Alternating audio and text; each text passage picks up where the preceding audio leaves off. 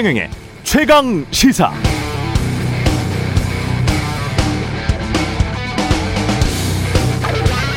네, 정치는 말로 하죠. 그래서 말은 정치해야 합니다.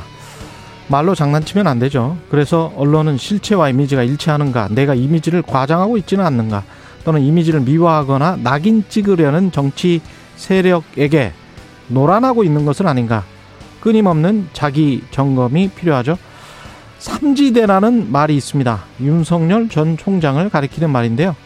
김종인 전 국민의힘 비대위원장이 많이 썼고 윤 전 총장을 프랑스의 마크롱 대통령에 비유하기도 했습니다.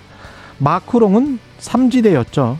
영국의 공영방송 BBC는 2017년 5월 프랑스 대통령 마크롱의 정책은 무엇인가라는 기사에서 그의 정책들은 좌우에 걸터 앉은 것 이렇게 묘사했습니다. 실제로 마크롱은 프랑스의 그 유명한 주 35시간 노동 시간을 폐기하지 않는 대신 노동의 유연성은 강화한다고 했고 법인세를 33에서 25%로 내려주겠지만 극빈층 지역 초등학교 아이들에게는 12명당 교사 1명을 지원하는 획기적 교육 복지 정책도 약속했습니다. 이게 마크롱의 삼지대입니다. 이거 하겠다고 선거 전에 그렇게 외쳤고 그걸로 대통령이 된 것이죠. 심지어는 이명박 전 대통령의 구호도 중도 실용 정치였습니다. 박근혜 전 대통령도 2012년 3월 25일 새누리당은 비정규직 문제를 반드시 실천하겠다는 확고한 의지를 갖고 있다고 밝힌 바 있죠. 65세 이상 모든 노인에게 월 20만 원씩 모든 노인에게 기초연금을 지급하겠다고 공약하기도 했습니다. 지키지는 않았지만 공약은 했습니다. 그런데 그동안 나온 이른바 윤석열의 메시지는 이명박 박근혜 전 대통령의 후보 시절 그 후보 시절의 우측 그루터기 정도 되는 것 같은데요. 이게 삼지대일까요? 정말 삼지대라면 그리고 정말 삼지대 정치를 하고 싶다면 하루빨리 삼지대 실체를 보여줘야 합니다. 이미지로 최대한 지지율만 유지하려는 정치 그런 이미지 정치에 짐짓 속아주는 언론 더 이상 보고 싶지 않습니다.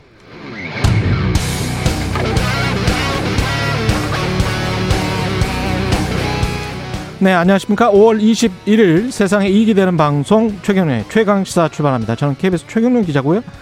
최경영의 최강시사 유튜브에 검색하시면 실시간 방송 보실 수 있습니다. 문자 참여는 짧은 문자 50원, 긴 문자 100원이 드는 샵9730 무료인 콩 어플에도 의견 보내주시기 바랍니다. 오늘 1부에서는 내일 새벽에 있을 한미 정상회담에 대해 자세히 짚어보고요. 2부에서는 하태경의 정치 inside 국민의힘 하태경 의원 만나보겠습니다.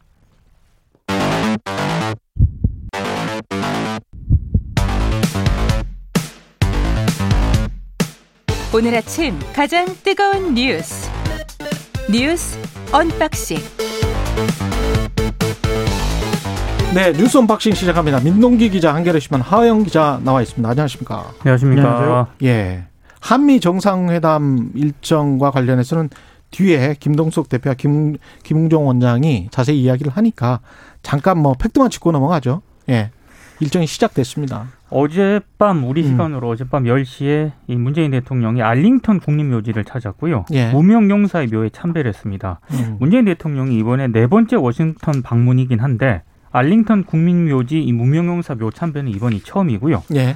아, 그리고 원래 그 공개되지 않은 일정이 하나 있었거든요. 원래는 출발할 때 프랭클린 루즈벨트 전 대통령 기념관을 방문한다는 소식은 알려지지 않았는데 예. 어제 이제 방문을 했습니다. 평소 가장 존경하는 정치인으로 루즈벨트 전 대통령을 문재인 대통령이 꼽기도 했는데 음. 근데 지금 아무래도 뭐 코로나 팬데믹을 극복하겠다라는 의지를 밝힌 것으로 보이면서도 또 이 바이든 대통령 있지 않습니까? 예. 바이든 대통령도 루즈벨트 전 대통령을 굉장히 존경한다고 합니다. 음. 그래서 한번 공감대를 형성하기 위한 어떤 그런 음. 목적도 있다 이런 분석도 있습니다. 정책이 비슷하기도 하고요. 예. 네. 그러니까 뭐 이번만큼은 공감대를 형성하는 것이 뭐 관건이기도 하고요. 음. 그런 차원에서의 의제가 어떻게 다뤄질지도 어, 주된 관심사이기도 합니다. 음, 문재인 대통령 같은 경우는 사실 그때 1년이 임기가 1년밖에 안 남았기 때문에 좀 그렇죠. 급하고 그렇죠. 바이든 대통령은 좀 여유롭고 그럴 것 같습니다. 뭐 그래서 약간 예, 예. 둘의 입장이나 이익이 좀 다를 수가 있죠. 네, 그래서 예. 뭐 특히나 이번 같은 경우에는 백악관은 중심 의제로 북한을 올리려고 하고요. 음. 아무래도 우리는 백신을 올리려고 하고 이런 차이가 좀 있는 것 같습니다. 예, 당연히 그럴 것 같습니다. 음. 알린턴 국립묘지 가보면 있잖아요. 네. 한국이랑 정말 다른 게 있어요 하나. 뭐가 다릅니까? 장군과 병사의 묘역이 장군 묘역이 더 작을 수도 있습니다. 아. 정말 자본주의의 나라구나라는 생각이 들었던 게 네. 국립묘지로 안장할 자격은 다 있지만 안장될 자격은 갖춰져 있다면 돈에 따라서 돈에 따라서 상병이라도 그 부모님이 좀 그러셨으면 예, 아. 잘그 돈이 부유하시면 그럼 좀 크, 크고요. 장군 묘지 장군 묘지가 작을 수도 있어요. 아, 예. 그게 더 평등한 건가요? 모르겠습니다. 아, 쇼킹했어요. 저는 가서 아, 이럴 수도 있는 거구나. 뭐 이런 생각을 했습니다. 국내 그 아스트라제네카 이, 이 백신하고 화이자 백신하고 교차 접종을 지금 연구를 합니까? 그러니까 지금 방역 당국이요. 예. 1차로 아스트라제네카 백신을 맞은 의료진 100명에게 음. 앞으로 화이자 백신을 접종할 계획이라고 합니다. 예. 그러니까 이게 일단 연구 차원에서 이렇게 진행을 하는 것 같고요. 그리고 지금 의료진 외에도 한 4, 500명 정도 되는 이 1차 아스트라제네카 백신 접종한 사람들 있지 않습니까? 이 사람들을 대상으로 교차 접종 연구를 계획하고 있다라고 밝혔는데요. 예. 국내외에서 이 교차 접종에 대한 연구가 이어지고 있기 때문에 그 결과를 주시하고 있다라고 밝혔는데 이게 어떤 거냐면은 지금 뭐 최근에 이제 스페인에 그 국영 카를로스 3세 보건 연구소가 예. 어, 결과를 하나 발표를 했는데요. 18세에서 59세 아스트라제네카 백신 1차 접종자 670명을 대상으로 시험을 해봤는데 음. 2차로 화이자 백신을 맞았을 때 면역 효과가 더 높아졌다라고 공식적으로 발표를 했습니다. 예. 그러니까 물론 이상 반응 보고 사례가 1.7% 나오긴 했는데 주로 두통, 근육통과 같은 매우 경미한 사례였다라고 하고요. 예. 또 영국에서는 아스트라제네카 백신과 화이자 백신을 교차로 접종을 했을 때 가벼운 이상 반응이 좀 많긴 했지만 음. 증상이 오래 가지 않았고 다른 안전상의 문제는 나타나지 않았다. 이렇게 되니까 우리 방역 당국도 예. 지금 연구 검토에 들어간 것으로 보입니다. 지난번에 그 실수로 그 전산 입력 그 못 돼 가지고 세번 음. 맞으신 분 있으시잖아요. 네. 아 있었죠. 예, 치매 노인 예. 분 같은 경우 그분도 지금 아직은 별다른 이상 반응이 그 뒤로 뭐 그렇죠. 그런 네. 뉴스가 없으니까요. 예. 물론 뭐 지금 이런 모르겠습니다. 예, 교차 접종에 대한서는 전문가들 좀 약간 엇갈립니다. 그러니까 그렇죠. 어떤 방식으로 엇갈리냐면요. 예. 일단 스페인 등 유럽 국가는 백신 수급이 어려운 상황에서 그 환자가 발생하면서 음. 그 급증세도 아주 가팔랐고요. 그래서 그 어, 교차 접종 연구를 좀 서두른 측면이 있었다라는 그런 시선도 있고요. 음. 어, 또 다른 측면에서는 그 코로나19 백신과 관련돼서 긴급 사용 승인을 할 때도 해외 연구 자료를 바탕으로 했으니까 그렇죠. 굳이 우리의 국내 연구를 거치지 말고 음. 어, 하지 말고 좀 서둘러 어 저 접종을 교차 접종까지 좀 과감하게 실시하자라는 쪽으로 좀 갈려 있어서요. 이건 좀 지켜봐야 할 것 같습니다. 일본 같은 경우도 사실은 국내 연구가 선행돼야 그렇죠. 임상 실험이 선행돼야 이걸 좀 마치겠다라고 해서 그래서 굉장히 늦고 화이자만 지금 사용 승인을 한 네. 거잖아요. 네. 네. 그 국내 임상을 또 한 다음에 했기 때문에 네. 일본 같은 경우도 거의 1월 말에 시작을 해서 우리보다도 지금 접종이 늦는데 그런 뭐가 더 안전한지는 모르겠네요, 정말. 이게 뭐라고 해야 될지. 예. 이게 정말 그 이번 백신 같은 경우에도요 음. 어쩔 수 없이 판단의 영역 안에 또 들어가는 상황이 되어 있어요. 과학자들도 사실은 모르는 영역이 있는 예, 것 같고. 예, 예. 그다음에 오늘 월스트리트저널 보니까 이게 부스터샷 3차 접종을 해야 되는지 안 해야 되는지에 관해서도 또 갈리더라고요. 네. 이거 꼭 해야 되느냐? 이거 그 너무 많이 사놨다가 변이 바이러스가 다른 곳에서 생겨서 그게 만약에 와 오게 되면 미국으로 유입되게 되면 그러면 우리가 집단 면역이 설사 생겼다고 하더라도 그 다음부터는 마스크 벗고 세계 여행할 텐데 그렇게 되면 변이 바이러스에 또 어떤 그 적용을 할 수 있는 그런 네. 백신을 또 개발해야 되는 그런 문제가 있단 말이죠. 근데 그 미국 국립 알레르기 전염병 연구소 소장 있지 않습니까? 예. 앤서니 파우치 소장이 공개적으로 부스터샷, 그러니까 3차 음. 접종이 필요하다라고 이렇게 언급을 했거든요. 그러니까 이게 이런 의미인 것 같습니다. 그러니까 매년 맞아야 된다는 의미죠. 그렇죠. 이렇게 되면 이 코로나19 예. 백신 접종자들이 코로나 와, 이 접종 완료 뒤에도 한 1년 정도 안에는 다시 이제 부스터 샷을 맞아야 할 것 같다. 왜냐하면 예. 그 백신의 효능이 6개월 또는 그 이상 지속되는 것으로 알고 있지만 음. 홍역 백신이라든가 다른 백신 바이러스와 다르게 평생 동안 이 보호 효능이 발생하지 않는다라고 얘기를 했거든요. 음. 그러니까 마치 독감처럼 매년 맞아야 될 수도 있다라는 그런 뉘앙스로 얘기를 했기 때문에 예. 아무래도 3차 접종 속도가 조금 붙지 않을까라는 그런 예상도 나오고 있습니다. 결국은 얼마나 사망자가 적게 나오는가 이 통계를 자세히 좀 봐야 되겠는데 음. 미국 같은 경우에 지금 2020년 사망자 통계가 오늘 나왔더라고요. 네. 근데 거기는 뭐 50만 명이 죽어버렸으니까 그렇죠. 이것 때문에 17년 만에 가장 높은 수치의 사망률이 나왔어요. 10만 명당. 네.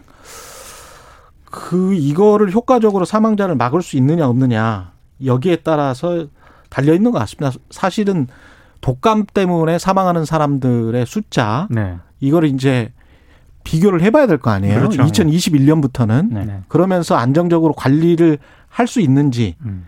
그러면서 경제를 제대로 풀어갈 수 있는지 이걸 각국 정부가 생각을 할 수밖에 없을 것 같아요. 근데 이제 예. 이미 이미 이제 밝혀진 거 하나는 분명합니다. 그러니까 예. 확실한 거는 백신을 맞는 것은 유리하다. 백신을 맞는 거는 예. 유리한데 그 백신이 예, 예. 얼마나 오래 지속되는지에 관해서 그렇죠. 지금 모르고 그렇죠. 있는 거예요. 예, 예. 2차 접종을 해도 이게 평생 가는 거는 아닌 것 같은데 뭐 이렇게 생각하는 거죠. 지금, 지금. 이제 나오는 얘기가 예. 또 맞아야 될 수도 있다는 얘기가 전문가들에서 나오니까 그렇죠. 예. 백신 예. 맞아야 한다는 걸 전제로요. 예. 예. 그렇죠. 국회 법사위가 또 파행됐네요. 어제 민주당이 밤에요. 음. 어, 법사위 전체 회의에서 민생 법안 99건의 법안을 의결을 했고요. 오늘 국회 본회의에서 처리가 될 예정입니다. 그리고 26일로 예정된 김호수 이 검찰총장 후보자 인쇄청문회 실시 계획안도 통과를 했는데 국민의힘이 이 민주당 법사위 간사의 회의 진행이 위법하다면서 반발을 했고 퇴장을 했거든요. 네. 아무래도 이 김호수 후보자 청문회 증인 참고인 채택 문제를 두고 굉장히 앞으로 공방이 좀 거세질 것 같습니다. 음.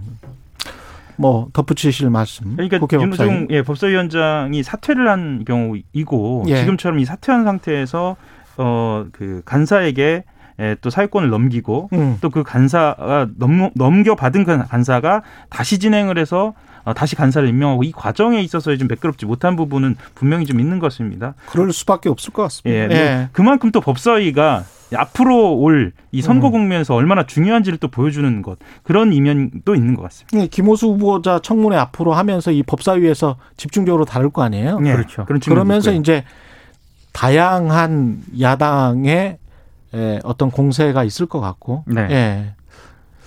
어떻게 될지 모르겠네요. 당장 증인 참고인 채택만 하더라도요. 예.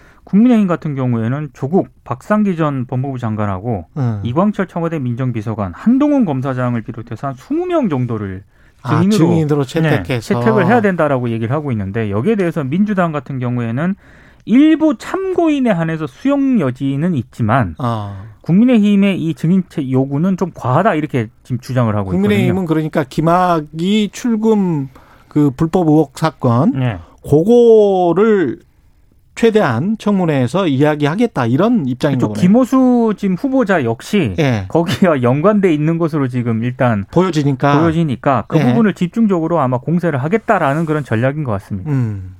뭐 국민의힘 입장에서는 당연히 그렇게 해야 되겠죠. 예. 네, 그러니까 김호수 후보자 청문회가 음. 오히려 윤석열을 지금 현재 그 어, 전면에 등장하고 있지 않은 윤석열 전 총장의 이슈로 또 갈지 이것도 좀 두고 봐야 할 것 같습니다. 예.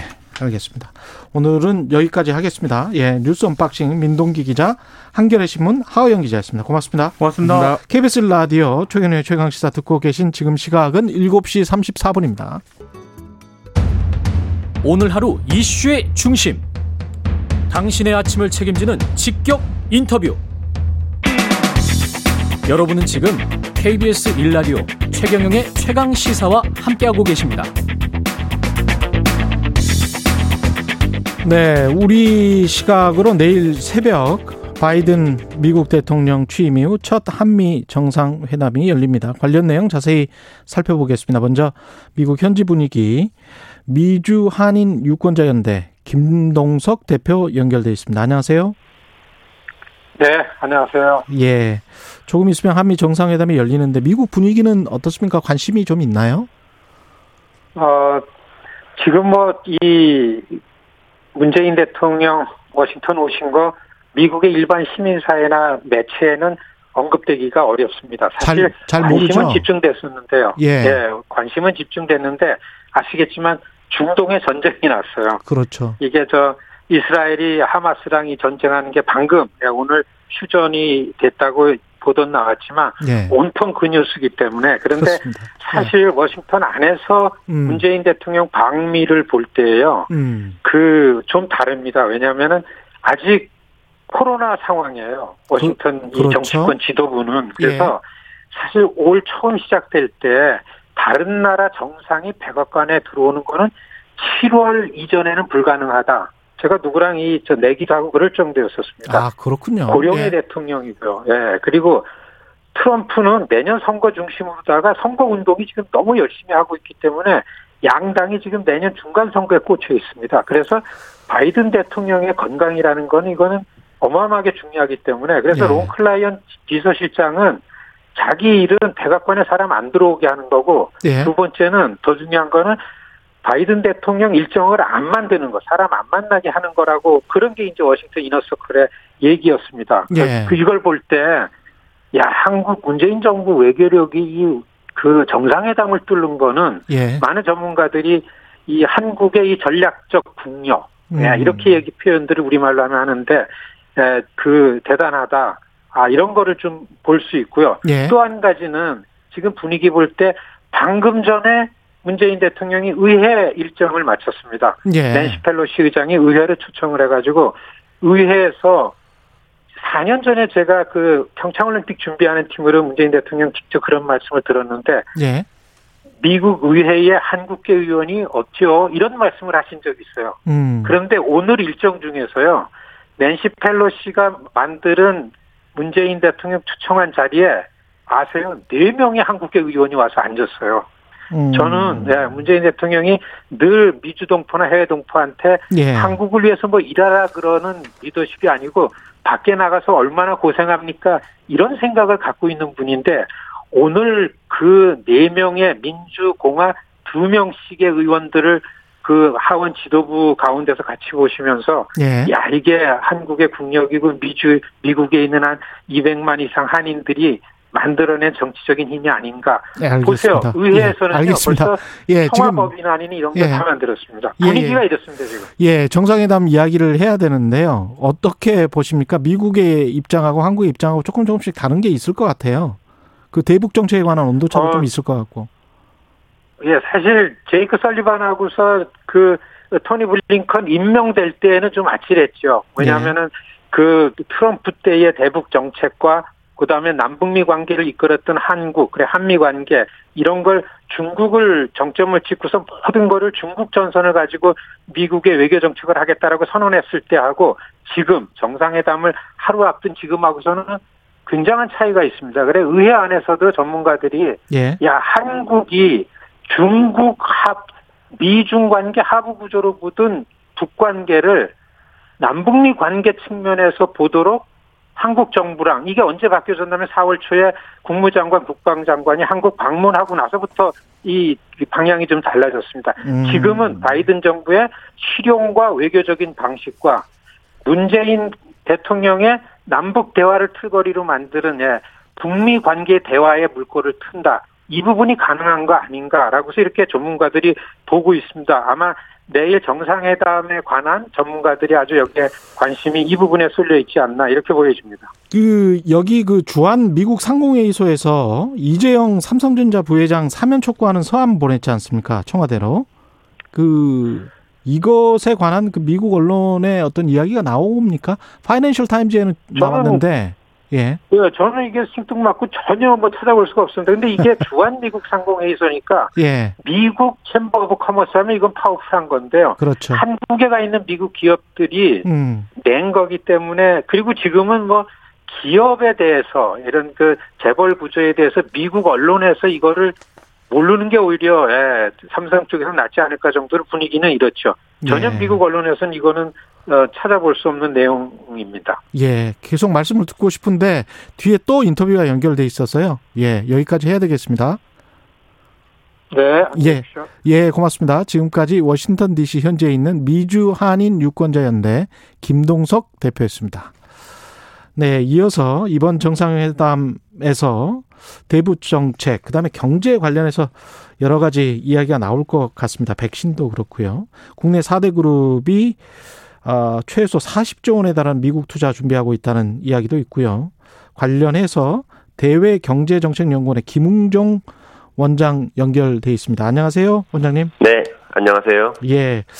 일단 경제적으로 봤을 때는 이번 정상회담의 의미는 뭐라고 보십니까? 네, 일단 그 바이든 정부가 출범한 이후에 첫 번째 정상회담인데, 예. 어, 중요 의제가 어, 과거의 한미 정상회담이나 아니면 다른 정상회담과는 많이 다릅니다. 어, 지금 백신 문제라든가, 그다음에 공급망 조정 문제라든가 이런 것은 과거에 한 번도 논의가 되지 않았던 그런 문제죠. 예.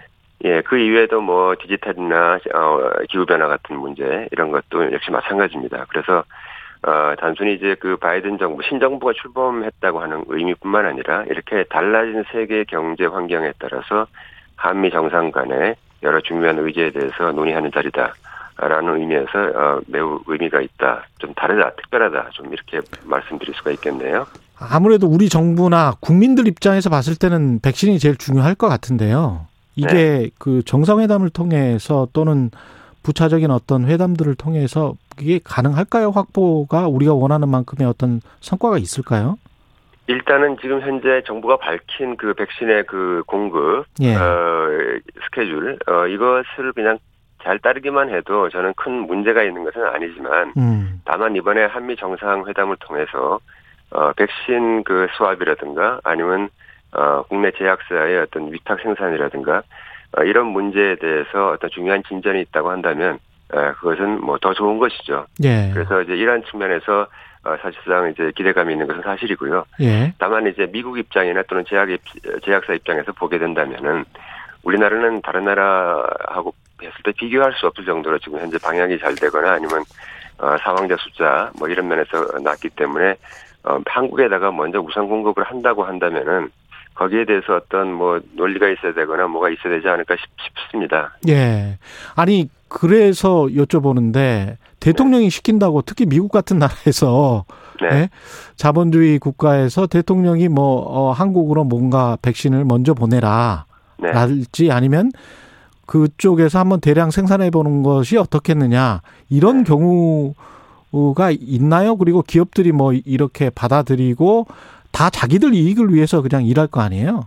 물론 자기들 이익을 위해서 일을 하는데 바로 자기들 이익을 위해서 일하기 때문에 예. 한국이라는 나라가 좋은 나라인데 예. 제약회사 입장에서 보더라도요. 이게 그 백신을 만약에 공급을 했을 때 그 효과가 빠르게 나타나야 어, 음. 제약회사 입장에서도 그 좋거든요. 그렇죠. 지금 예 제약회사 입장 간에 지금 굉장히 경쟁 큰 경쟁을 하고 있습니다. 지금 예. 어, 그 쉽게 얘기해서 자기 영토를 넓히기 위한 전쟁을 하고 경쟁을 하고 있는데 그쪽 제약사 한국, 입장에서도 예, 예. 한국이 한국에 만약에 백신을 공급했을 때 어, 한국은 뭐 하루에 100만 회 이상, 150만 회 이상 그 접종할 수 있는 그런 능력을 갖춘 나라고 그렇죠. 이런 나라 또 많지가 않아요. 그리고 예. 또 어, 그런 능력이 있다 할지라도 굉장히 작, 인구 작은 나라가 많습니다. 뉴질랜드 같이. 음. 예, 그렇기 때문에 인구 규모도 되고 그리고 빠른 능력을 갖고 있는 나라한테 백신을 공급함으로써 자기네 그, 그 제품의 어, 홍보가 혹시 더 강화되기 때문에 한국이라는 나라가 전략적으로 굉장히 중요합니다. 이런 어, 면도 충분히 알고 있고 이러한 부분에서 현재 협의가 되고 있는 걸로 알고 있습니다. 그 좀 더 구체적으로 뭐 삼성 바이오로직스와 미국 제약회사 뭐 모더나 간의 어떤 계약 네. 위탁 생산 계약이 그 정상회담 기간 안에 이루어질 가능성이랄지 아니면 그 후라도 이루어질 가능성은 어떻게 보십니까? 예, 뭐 가능성이 높다고 할 수 있습니다만, 근데 이제 공식적인 발표가 있기 전까지는 뭐 음, 이렇게 이런 말하기가 뭐 힘들죠. 얘기, 예, 하기가 좀 그런데 하여튼 예. 여러 가지 뭐 좋은 소식이 있을 거로 그렇게 예상을 하고 있습니다. 예. 전반적으로 봤을 때 우리가 백신의 허브 생산 기지로서의 요건은 갖췄다라고 보시는 거군요. 예, 일단 지금 현재로서는 보면 가장 그 그러한 능력을 갖춘 나라가 이제 인도인데 전통적으로요. 예. 예, 인도 이외 다른 곳에서 어, 좋은 역량이 있는 그런 나라가 그 생산 기지의 시설을 갖출 수 있다고 하는 것을 보여준다는 면에서 의미가 있다고 봅니다. 미국 같은 경우는 이제 반도체, 배터리 오늘 저 포드사 같은 경우도 SK하고 네. 그 배터리 협약했던데요. 반도체하고 배터리 같은 경우는 우리 쪽에 도움이 필요하잖아요. 그쪽 입장에서 봤을 때는 투자도 필요하고. 제조, 예, 반도체 제조 생산 분야 예. 어, 이런 부분에서 그 협력이 필요한 그런 상황입니다. 어떻게 나올 것 같습니까, 바이든 대통령이? 일단 그 바이든 정부의 기본적인 그 저 생각은 일단 공급망 안정이고요. 공급망 안정을 가장 할 수 있는 것은 자국 내 모든 생산이 이루어지는 것이죠. 예. 예, 그러나 그것이 당장 이루어지지 않을 때는 결국은 어, 동, 안정적인 공급망을 어, 확보할 수 있는 그런 방법을 사용하는 것인데 예. 일단은 그래서 어, 우리나라 기업으로 하여금 어, 자국 내에서 생산이 가능할 수 있도록 그렇게 어, 뭐 현재 투자를 강화해라라고 음. 하는 그런 요청을 당연히 할 것이고요. 예. 어, 그것이 아니라 할지라도 우리가 이제 안정적인 공급망을 어, 로서의 역할을 할 수 있다고 하는 것을 보여주면 어, 그러면 되지 않을까 이렇게 생각하고 있습니다. 근데 우리 기업은 또 우리 기업으로서의 이익을 또 지켜야 된단 말이죠. 그러면 네. 미국에 네. 이제 투자를 하는 게 뭐 손익 계산에 맞느냐 이것도 이제 막 따져 볼 거란 말입니다. 예, 어, 어떻게 보세요? 예, 당연히 따져보는데요. 예. 사실 미국 미국은 우리가 우리 그 전 세계적으로 봤을 때 사실 그 투자 자격 저 적격 그 투자의 같은 자격이라고 할까요? 그러면 네. 가장 사실 우수한 지역 중에 하나입니다. 어, 뭐 노동력이라든가 그 밖에 여러 가지 그 비용 문제에 있어서도 가장 낮고요. 그래서 가장 좋은 우수한 어, 지역이고 또 시장이 있기 때문에 대개 투자는 어, 많은 경우에 또 요새는 또 시장으로 많이 가고 있고. 예. 어, 이러한 측면에서 미국이 굉장히 어, 좋은 투자의 적극지인 것은 사실이고요. 예. 그러나 이제 어, 그럼에도 불구하고 각 주마다 여러 가지 그 제도가 다르고 하기 때문에 그렇죠. 예. 어, 예 이번 기회에 어, 우리나라 기업들은 어, 결국은 투자에 대해서 조금 더, 어, 좀 더 그 조건을, 좋은 조건을 가지고 들어갈 수 있도록 그렇게 어, 규제 완화와 인센티브 제공을 적극 요구할 필요가 있습니다. 우리는 또 우리 나름대로의 인센티브를 요구를 해야 되겠죠. 예. 예, 예. 예. 투자를 하는 입장이니까. 이번에 예, 뭐 최, 예. 예, 최소한 40조 원에 달하는 미국 투자를 준비하고 있다고 하는데 기업들이 네. 어느 정도 역할을 할 수 있을 것 같습니까? 아, 예, 그럼요. 이제 예. 일단 뭐 바이든 정부는 당장 지금 어떤 성과가 필요한 그런 상황이고 아. 네, 그런 면에서 결국 한미 정상회담에서 어, 이렇게 이런 어, 선물을 어, 그쪽에서 봤을 때 선물이겠죠. 음. 예, 그 선물을 준다고 하는 것은 어, 굉장히 그 임기 초반에 여러 가지 정책 수행을 하는데 도움이 되기 때문에 예. 어, 당연히 이것은 큰 의미가 있는 것이고 또 미국 내 일자리를 창출하다 창출이라든가 아, 음. 이런 측면에서 안정적 공급망 확보 아, 이런 측면에서 어, 미국 입장에서 봤을 때 굉장히 의미가 있다 이렇게 볼 수가 있죠. 이 주한 미 상의가 청와대에 이재용 삼성전자 부회장 사면 촉구하는 서한을 보낸 거는 뭐 좀 됐는데 이게 이제 나중에 파이낸셜 타임즈에 어제 보도가 되, 면서 이렇게 외신을 받아서 많이 쓰고 있거든요. 네. 시기가 이렇게 딱 일치하다 보니까 정상회담 직전에 이게 언급이 될 수 있을까요? 글쎄요, 뭐 저는 뭐 공식적인 자리에서 그 언급이 어, 될수 있을까? 그거는 좀, 어, 별로 그렇게 생각하지는 않습니다. 예. 이건 뭐 개인, 계열 상한의 문제이기 때문에요. 네. 음, 그렇군요. 예. 백신 협력과 가령 이제 반도체 수합 또는 투자, 반도체 투자와 백신 협력 이게 이런 식의 어떤 외교가 가능합니까? 어떻습니까? 거의 다 민간 분야인데. 예, 다 민간 분야이긴 한데 역시 예. 뭐 미국은 다 기업이 하는 거뭐 하는 거다 그렇게들 많이 얘기하는데 상 그 상대적인 것이고요. 예. 결국 이제 정부가 어떤 합리적인 어, 논리를 가지고 그렇게 설득하고 하는 그런 작업은 필요한 것이고 그리고 뭐 전략 물자에 대한 어떤 관리는 역시 또 미국 그 정부가 하는 것이고요. 예, 그렇기 때문에 결국은 민관이 어, 같이 협력을 해서 하는 그런 어, 그런 구조이기 때문에 어뭐 다른 기업이 이것을 받으니까 니네가 이걸 해줘야 된다. 이런 건 말이 안 되는 거지만 음. 어, 전반적으로 봤을 때 정부가 여러 가지에 대해서 조율을 할 수 있는 그런 능력은 충분히 있고 예. 또 그것은 또 의미가 있다라고 봅니다. 그 미국 입장에서 어떻습니까? 우리가 쿼드에 지금 당장 들어가는 걸로 막 압박을 할까요? 아니면 그렇지 않을 것이라는 그런 보도도 나오고 있던데 어떻게 보세요? 어, 저는, 어, 미국이 쿼드에 대해서 뭐 압박, 뭐, 저 그런 말 자체가 좀 이상하다고 생각합니다. 아, 그래요? 뭐, 예. 예. 압박을 할 이유도 없고요. 예. 어, 압박을 하지도 않을 것이고, 음. 어, 저는 뭐 쿼드라고 하는 것이 무슨 뭐 나토 같은 그런, 어, 실체가 있는 그런 뭐 군사동맹도 아니고요. 예. 예, 그런데, 어, 미국이 뭐, 이렇게, 쿼드에서 논의될 수 있는 어떤 의제에 관해서 우리가 논, 한미 간에 논의를 할 수 있지만, 예, 음. 그것이 뭐 쿼드의 압박, 압박 그것은 전혀 좀 어, 맞지 않고 맞지 또 우리가 그것 때문에 예 쿼드에 가입해야 한다 하지 말아야 된다 이런 식의 논란 자체가 어, 의미가 없는 것이라고 생각합니다. 그러면 이것과 관련해서 뭐 중국의 눈치를 보거나 그럴 필요는 아마 없을 것이다 이번 네. 정상회담 기간에는 네, 네. 그런 생각이시군요. 네. 예. 네, 네. 기후 변화 관련해서 이제 바이든 대통령 가장 큰 게 기후 변화가 트럼프 대통령이랑 완전히 다르잖아요. 네. 근데 이제 탄소 국경세 도입이 되면 우리는 좋아하는 산업도 있겠지만 그 제조업 중심으로 봤을 때는 조금 싫어하는 산업도 있을 것 같은데 네. 타격도 좀 입을 거란 말이죠. 네. 어떻게 보십니까 이거는? 지금 탄소 국경 예. 조정 메커니즘은 유럽이 가장 앞, EU가 가장 앞서 나가고 있고요. 예. 그다음에 바이든 정부가 여기에 좀 호응을 하고 있는데 예. 어, 당장 2023년 1월 1일 그러니까 앞으로 한 1년 반 남았죠. 예. 예, EU는 이걸 도입을 하겠다는 것이고 바이든 정부도 2025년까지 도입하겠다를 그랬으니까 지금 시간이 사실 많지 않았 아, 많지 않습니다. 예. 예, 여기서 이제 탄소를 그 뭐 배출하는 것은 굉장히 많지만 너무 복, 많고 복잡하고 계산하기 어려우니까 음. 전기하고 철강 분야에 대해서는 좁혀가지고 좀 그렇게 계산을 해보자는 것이거든요. 예. 당장 문제가 되는 게 전기입니다. 전기. 음. 예, 그래서 전기를 생산하더라도 어, 친환경으로 생산했으면 아무런 문제가 없는데 예. 를 들어서 석탄 화력으로 만, 만든 전기를 가지고 물건을 만들었을 때그 네. 물건이 미국이나 유럽으로 갈때 어, 탄소와 관련된 추가적인 비용을 부담해야 된다라는 게 탄소 국경 조정 메커니즘의 근본적인 취지입니다. 그렇군요. 당장 발등에 떨어진 불입니다. 그러면 당장 그 생각나는 기업은 한국전력과 포스코, 현대제철 뭐 이런 기업들인데 네네. 이런 기업들 같은 경우는 충분히 대응을 할 수 있나요? 뭐 작년부터 계속 같이 회의를 하고요. 여러 가지 그 이 기업들 자체는 굉장히 지금 어 이걸 잘 인식을 하고 있는데 예. 어 상대적으로 지금 그 친환경 관련된 기술이라든가 아니면 전기 생산하는 방식에 있어서 에 우리가 그 지난 10년 동안에 사실은 어, 석탄 화력을 굉장히 많이 지었죠. 그렇죠.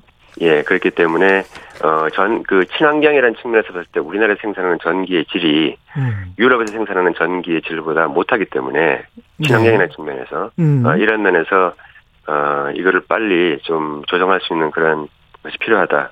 아, 이렇게 보고 있습니다.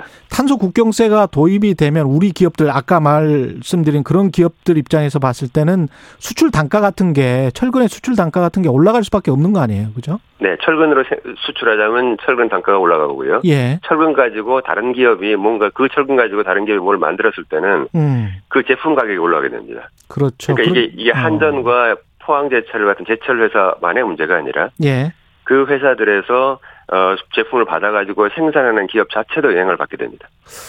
그렇게 되네요. 예. 네. 이 북핵 문제 관련해서 대북 정책과 관련해서는 어떻게 될 것 같습니까?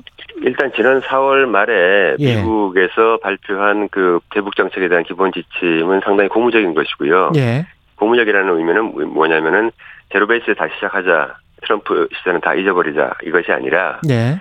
싱가포르 합의에 기반해서 논의를 시작을 하자 하자고 하는 것인데 예.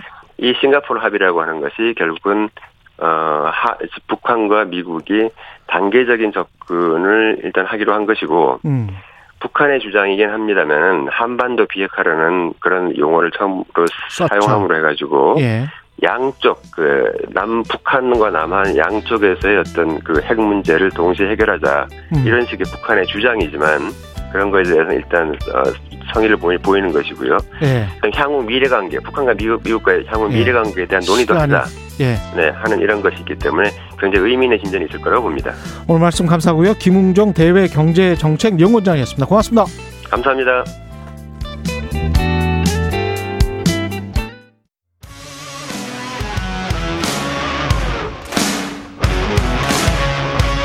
오늘 하루 이슈의 중심 최경영의 최강 시사.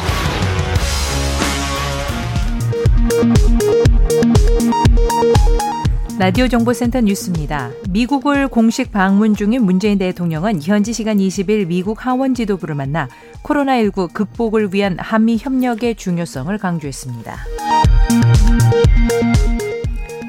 미국 백악관은 현지 시간 21일 개최되는 조 바이든 미 대통령과 문재인 대통령의 한미 정상회담에서 한국과 백신 협력을 논의할 기회를 환영한다고 20일 밝혔습니다. 팔레스타인 무장정파 하마스와 무력 충돌을 이어온 이스라엘이 안보관계 장관 회의를 열고 휴전안을 승인했다고 현지 언론이 현지 시간 20일 보도했습니다. 화이자사의 코로나19 백신 29만 7천 회분이 오늘 새벽 국내로 들어왔습니다. 일시적 수급 불균형 문제로 잠시 주춤했던 코로나19 백신 1차 접종이 다시 본격화됩니다. 화이자 백신은 22일, 아스트라제네카 백신은 27일부터 1차 접종이 정상화됩니다. 국회는 오늘 오전 본회의를 열어 90여 건의 법안을 처리합니다. 성비위 공무원의 징계 시효를 10년으로 늘리는 국가공무원법 개정안, 가사 노동자의 처우를 개선하는 가사 근로자 고용 개선법 제정안 등의 본회의에 상정될 예정입니다. 지금까지 라디오 정보센터 뉴스 아나운서 정은승이었습니다.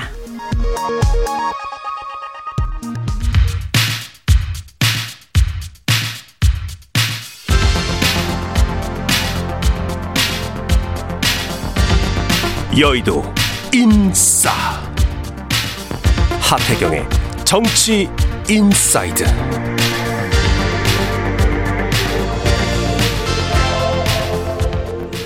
예, 여의도의 정치인싸 하태경의 정치 인사이드. 국민의힘 하태경 의원. 매달 월간으로 모셔서 여의도 정치의 뜨거운 현안들 매서운 야당의 눈으로 예리한 하태경 의원의 시각과 말로 풀어보는 시간인데요. 부산에서 올라오시다가 KTX를 놓치시는 바람에 전화로 연결돼 있습니다. 하태경의 정치 인사이드 국민의힘 하태경 의원입니다. 안녕하세요. 예, 안녕하세요. 하태경입니다. 예, 아유, 왜 KTX를 놓치셨어요? 아, 예, 방금 서울역 도착했습니다. 아, 방금 도착하셨군요. 네, 예. 네, 네, 예. 어떻습니까? 그 6월 11일 전당대회는 언론의 주목도가 상당히 높고 흥행 중인 거는 같아요. 어떻게 보세요? 그렇죠. 이제 우리 당이 살아 있고 도약한다는 걸 보여주는 게 음. 이제 이, 이 1, 차가 지난번 보궐선거였다면은 예. 이번 이, 이 전당대회가 에, 2차 사건이 두 번째 사건이 된 겁니다. 음. 이준석 전 최고가 이렇게 치고 나가는 게 사실 국민의힘 입장에서는 전체적으로 봤을 때는 나쁜 거는 아니잖아요. 좋은 거죠. 아주 좋은 거죠. 네. 그러니까 이, 그 우리 당이 고인물이 아니라 오히려 보면 우리 당은 굉장히 지금 진보적이라는 느낌이 들고 음. 민주당 전당대회는 사실 좀 고인물 같은 느낌이었잖아요. 네. 큰 변화도 없고 음. 그냥 친문 내부에서 어, 자리 다툼하는 음. 그냥 음. 어, 그런 어, 그런 메시지를 준 것이고 네. 우리 당은 어쨌든 그 핵심이 음. 이제 그 주력분이 바뀌는 겁니다. 이 이제 보궐선거부터 쭉 연장되는 건데 예. 기존의 우리 당의 지지층 주력군은 6070이지 않습니까? 6070이 네. 60세, 70세 말씀하시는 거죠? 예, 그렇죠. 60세, 예. 70세 이상. 아, 70세까지 계셨었습니까? 그러니까 지지층이. 아, 지지층이. 우리, 예, 우리 당의 예. 콘크리트 지지층이. 예, 예, 예. 예, 소위 뭐 음. 방공세대 음. 이런 60대, 70대였는데 예. 이제 서울 서울 부산시장 보궐선거 때 20, 30대가 20대는 70대보다도 지지율이 더 높았습니다. 우리 맞습니다. 우리 예, 예, 예. 예. 그러니까 2030이 새로운 지지층으로 들어온 겁니다. 그렇죠. 괄목할 네, 만한 것이죠. 예. 예, 그렇죠. 그러니까 음. 지지층의 주력군이 6070에서 이제 2030으로 변해가고 있는 음. 과정이고 이제 6070을 주로 대변하는 후보와 2030을 주로 대변하는 후보 네. 이게 크게 이제 나뉘고 있는 겁니다. 그런 의미에서 구보수와 신보수, 그렇죠. 구보수와 신보수의 싸움이죠. 예. 그러면 이제 신보수를 어떻게든 키워야 될 거 아니에요? 예. 당 입장에서는. 근데 이제 그 지금 현재 여론조사로는 여론조사만 한 걸로 보면은 이준석 전 최고와 꽤 선전을 하잖아요. 1등도 하고 그랬잖아요. 예, 예. 본선에 가서는 선택 당할 수 있을까요? 어떻게 보세요? 이게 이제 어 이제 그전 사례를 보면 이제 두 가지 이제 경선 때 보면 이제 6070 소위 말하는 이제 어르신 보수죠. 예. 그분들의 선택이 중요한데요. 이분들이 이제 당원들 핵심이란 말입니다. 음. 가장 그 숫자도 많고 아, 숫자도 많으시고 이분, 예. 이분들이 이제 이번 보궐선거 때 보궐선거 때 경선할 때는 예. 그 그분들 개인적 선호 투표를 한 게 아니라 음. 이제 이기는 사람 정권 교체에 보탬이 되는 사람한테 전략 투표를 했어요. 그래서 어, 예를 들어서 이제 서울에는 나경원이고 부산에는 이현주 후보가 그분들 더 좋아하는 후보인데 예. 실제로는 그 여당을 이길 수 있는 오세훈, 음. 박형준을 선택을 했단 말입니다. 예. 근데 이제 이번에도 이분들이 그 뭐 예를 들어 이준석을 선택하는 게 정권 교체에 더 도움이 된다. 음. 나경원을 선택하는 게 더 도움이 된다. 이런 전략적인 판단을 하게 되면 저는 이준석이 이길 가능성이 더 크다. 그러니까 그분들이 전략 투표를 할 것인가 아니면 기존에 좋아하던 후보 지금 예를 들어 이제 우리 당 지지층에는 나경원 후보가 더 많이 나오잖아요. 예. 그죠? 예. 그리고 예. 전체 여론조사는 이준석이 좀 더더 더 나오잖아요. 예. 그래서 이분들이 예, 아무튼 전략 투표냐 선호 투표냐 정권 교체를 우위에 두느냐 아니면 자기가 개인적으로 좋아하는 사람이냐 더 좋아하는 사람에 따라서 그 결론이 달라질 건데 지금 이제 소위 어르신 보수들이 애국 보수화 되고 있습니다. 애국 보니까 어, 소위 당파적 보수라기보다는 예. 애국 보수가 되고 있기 때문에 음. 정권 교체에 더 힘을 실어서 어 그래서 전체 민심을 따라가지 않을 것인가. 그 민심에서 이기는 사람을 지지하지 않을 것인가 저는 그렇게 판단합니다. 어 상당히 이준석 전 최고의 좋은 방향의 발언을 해 주셨는데요. 지금 말씀 들어보니까 지금 주호영 전 원내대표가 빠졌어요. 그래서 이준석, 나경원 이 양자 싸움이 될 거라고 지금 생각하시는 것 같습니다.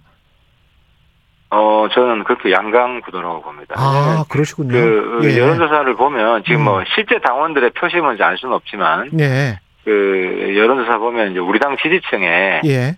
표심은 나오지 않습니까? 그렇죠. 네, 거기서 양강이 되고 있기 때문에 예. 아마 실제 당원들에서도 크게 다르지 않을 거라고 봅니다. 근데 그 두 가지 리스크 요인, 그 위험 부담 요인 같은 게 있는 것 같아요. 만약에 이제 이준석 전 최고가 되면 당의 이미지는 쇄신되겠지만 효과적으로 효율적으로 그러면서 안정적으로 대선까지 관리를 잘 할 수 있겠냐고 하는 그 의구심은 여전히 남아 있는 것 같고 만약에 기존의 오비가 되면 당 이미지 쇄신에는 약간 도움이 안 되는 것 같고 이게 일장일단이 있는 것 같거든요. 어떻게 보십니까? 그러니까 이제 그 경륜이 없어서 예. 뭐 실수를 많이 하지 않겠냐 이런 우려가 있는 건데요. 예.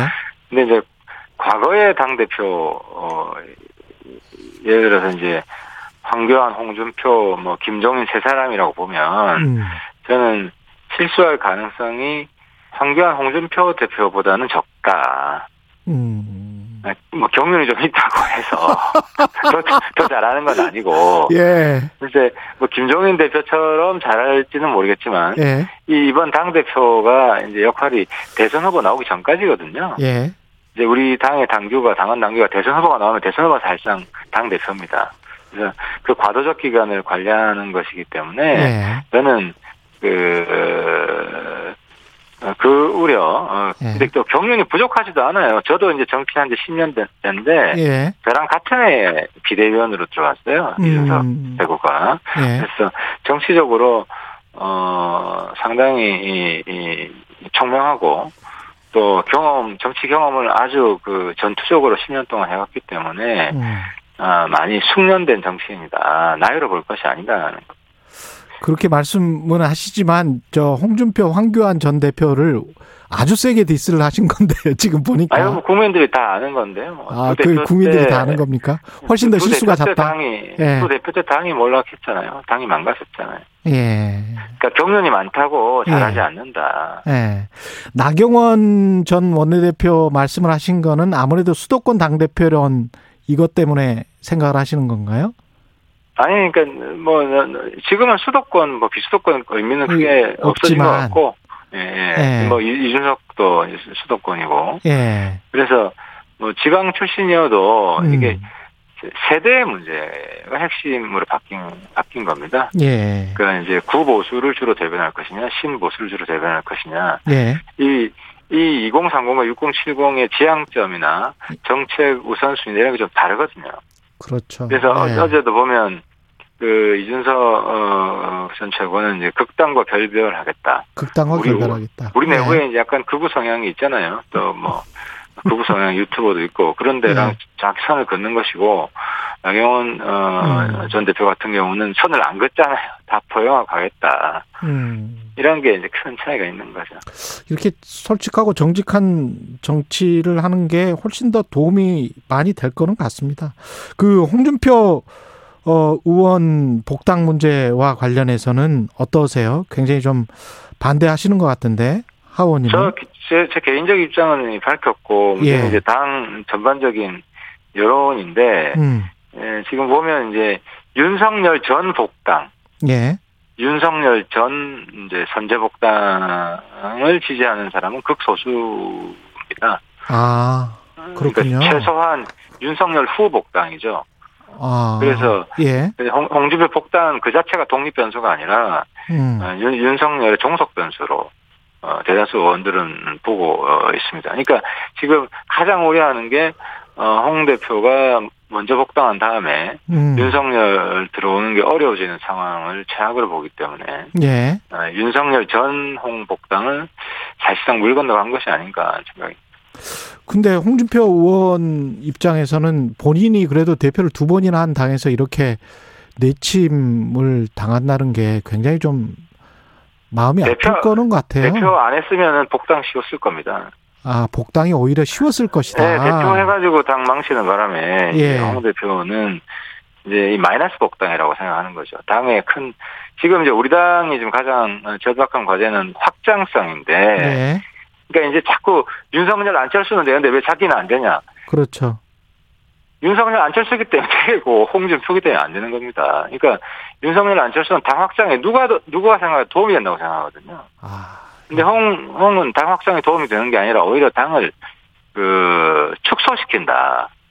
그러니까 지지율을 까먹는다라는 어. 생각이 강하기 때문에 음. 그 이제 적어도 윤석열 안철수 전에 먼저 들어와서는 안 된다는 생각이 다수를 차지하는 겁니다. 근데 홍준표 의원 같은 경우에 당을 배신하고 3년간 당 밖에서 당 해체를 주장했던 사람들이 26년간 당을 지켰던 나를 거부할 명분이 있냐 뭐 이런 글을 올렸 잖아요. 아 그러니까 자기 거부한다고 자꾸 흥분하고 선동할수록 예. 본인의 단점만 더 부각되는 겁니다. 그러니까 굉장히 착각하고 계신데. 아 그렇구나. 예, 그러니까 당내 이제 비토 세력을 줄여야 될 거 아닙니까? 예. 그러면은 이제 본인이 자 본인은 아무런 허물도 없고 아무런 잘못도 없다 이런 지금 태도거든요. 예. 그러니까 그런 태도를 고치지 않으면은 어떻게 우리가 아, 수용할 수 있겠습니까? 사실 음. 이번에도 지난번 이제 탈당한 이유는 수도권에 출마해라는 게 당의 요청이었잖아요. 예. 근데 부, 본인이 굳이 영남에 있겠다. 음. 어, 물론 타협이 안 된 거는 뭐 그 당시 당 지도부도 문제가 있긴 하지만 예. 기본적으로 당 대표까지 했고 뭐 사선, 오선, 도지사까지 했으면 그 정도 헌신 저는 해야 된다고 보는데 예. 그럼 그럼 거기에 대한 뭐 반성이라도 있어야 될 텐데 자기는 그때 잘했고 당시 시도부가 잘했다 이런 태도잖아요. 그렇죠. 예. 그러니까 본인은 당 위에 있는 사람이에요. 당 소속이 아니라. 그래서 어, 그런 태도를 지속하고 또 내부자들을 계속 공격하게 될수록 음. 본인의 어쨌든 그런 뭐 독고다이 이미지라든지 뭐 통제되지 않는 예. 이런 부정적인 이미지만 아. 강화될 겁니다. 윤 전 총장 후에 입당하라고 말씀을 하셨는데 그러면 국민의당과의 합당은 국민의힘 그 시점은 어느 정도라고 돼야 된다고 보세요? 합당 준비하는 것 같아요 지금. 그러니까 합당 준비하는 것 같아요. 예. 예, 합당 최근에 음. 그 지역위원장 공모하잖아요. 예. 이게 이제 합당할 생각이 아니면 굳이 이럴 필요가 없거든요. 음. 그러니까 우리가 합당하기 전에 예. 그 어느 정도 지분을 챙기겠다. 예. 그러니까 이제 합당할 때 가장 큰 변수가 되는 게 에, 지도부에 몇 명이 들어와 오는 이런 문제가 있거든요. 음. 이제 공동 지도부를 구성해야 되는데 예. 현재 이제 지역구가 어, 없는 것보다는 지역구가 있는 게 그래도 이제 지도부 숫자를 늘릴 수 있, 있다고 생각하는 것 같아요. 음. 그래서 합당을 위한 그 본격적인 협상을 준비하는 것이다 저는 그렇게 보고요. 어, 어쨌든 대선 경선 전에 아마 들어오자 합당이 되지 않을까 어, 국민의당하고는 생각을 합니다. 윤 전 총장은 언제 들어올 것 같습니까? 그 부분은 윤 총장 쪽에서 아직 결론을 못 내린 것 같은데요. 예.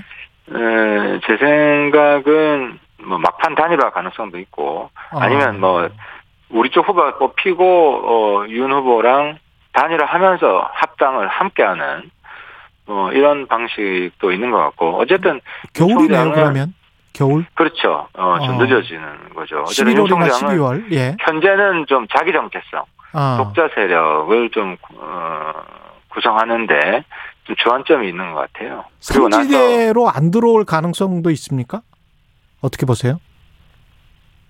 그러니까 이제 당은 다르고 그죠. 예. 어, 후보만 단일화하는 경우인데 예. 뭐 그런 가능성도 저도 배제할 수는 없다고 봐요. 근데 이제 아니면 그, 대통령 후보가 한 서너 명이 된다거나 국민의힘 후보 다자, 다자구도 예, 다자구도로. 아예 다자구도 지금 현재는 다자구도로 될 가능성은 제가 볼 때는 높지 않습니다. 왜냐하면 우리 않다. 지지층의 열망이 너무 크기 때문에 음. 어, 실제로 서울 어, 시장 보궐선거 때도 만약 음. 단일화가 안 됐으면 둘 다 둘 다 맞아 죽었을 겁니다. 아, 당시에. 예. 어, 마찬가지로 이번에도 어, 정권 교체 열망이 지지층이 굉장히 높기 때문에 음. 단일화를 거부하는 쪽이 무, 무너집니다. 아. 어, 해서 단일화는 반드시 된다고 어, 보이는데 예. 그 방식은 합당을 수반할 것인지 아니면은 음. 뭐 당을 달리할 것인지 이건 조금 더 지켜봐야 될 것 같습니다. 여하튼 겨울에라도 합치게 될 것이다 이런 말씀이시네. 핵심은 우리 당입니다. 우리 당이 중도 확장적인 그런 당으로 바뀌어 있으면 들어오기가 네. 편할 것이고 네. 그렇지 않으면 들어오는 게 주저되는 어, 그런 상황이 되는 겁니다. 그런 의미에서 이준석이 당 대표가 되는 게 낫겠다 이런 생각을 하시는 아, 거네요. 그렇습니다. 그렇습니다. 예. 저는 그래서 어, 후보 단일화 과정의 리스크를 줄이 가장 줄이는 방법은 음. 새로운 혁신적인 지도부가 들어서는 것이다라고 보는 거예요.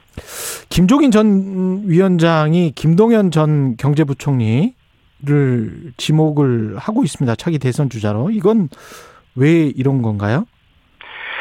김동연 어, 전 총리 같은 경우에는 지금 어, 왼쪽을 갈지 오른쪽을 갈지 갈팡질팡하는 것 같아요. 아직 네. 자신의 네. 지금 좀 주판안을 계속 튕기는 것 같고 좀 별로 좀 보기 좋은 모습은 아니에요. 예. 그래서 좀 그 뭐라 그러나요? 민주당 내에서 이재명의 지금 대척점에 있는 사람들이 계속 입지가 줄어들고 있잖아요. 예. 그래서 이제 반 민주당 내 반 이재명 이런 생각도 있는 것 같고요. 음. 어 그리고 이제 우리 보수 쪽에서 음. 어, 뛰는 생각도 있는 것 같고 그래서 지금 양다리를 다 걸치고 있는 것 같고 보수 쪽의 경제통 뭐 이렇게 네, 예. 그래서 그래서 예. 김정은 대표 쪽에서도 이야기가 나오고 음. 그래서 지금 김동연 정부총리 빨리 본인의 정체를 밝혀라. 예. 아니 이광재 의원이 어제 인터뷰에서 네. 그 김동연 전 부총리가 국민의힘에 갈 일은 없, 없다 이렇게 아주 예. 세게 이야기했잖아요. 예, 예, 예, 예. 예. 그거는 어떤 근거가 있, 있는 걸까요? 어 그렇죠. 왜냐하면 저 김동연 부총리가 그 음. 그 이제 이재명식 복지는 강하게 비판하지만 예. 문재인 대통령을 정면으로 공격하지는 않거든요. 음. 어 그래서 친문 반 이재명 대표 후보에 대한 생각도 있는 것 같고요. 예. 또 우리 쪽에서는 혹시 윤석열이 어려워질 경우에 예. 그, 그, 그 대안 카드 또 생각도 있는 것 같고 예. 그래서 무엇이 더 현실 가능성이 높은가 예. 가지고 어 매일매일 아주 깊은 고민에 빠져 있는 것 같습니다. 아니 그 대한카드로 그 최재형 감사원장도 당 내에서는 논의가 됩니까? 진지하게? 어, 선호하는 분이 있습니다. 예, 아주 강직한 어, 우리 보수 쪽에서 가장 선호하는 그런 어, 캐릭터거든요. 예.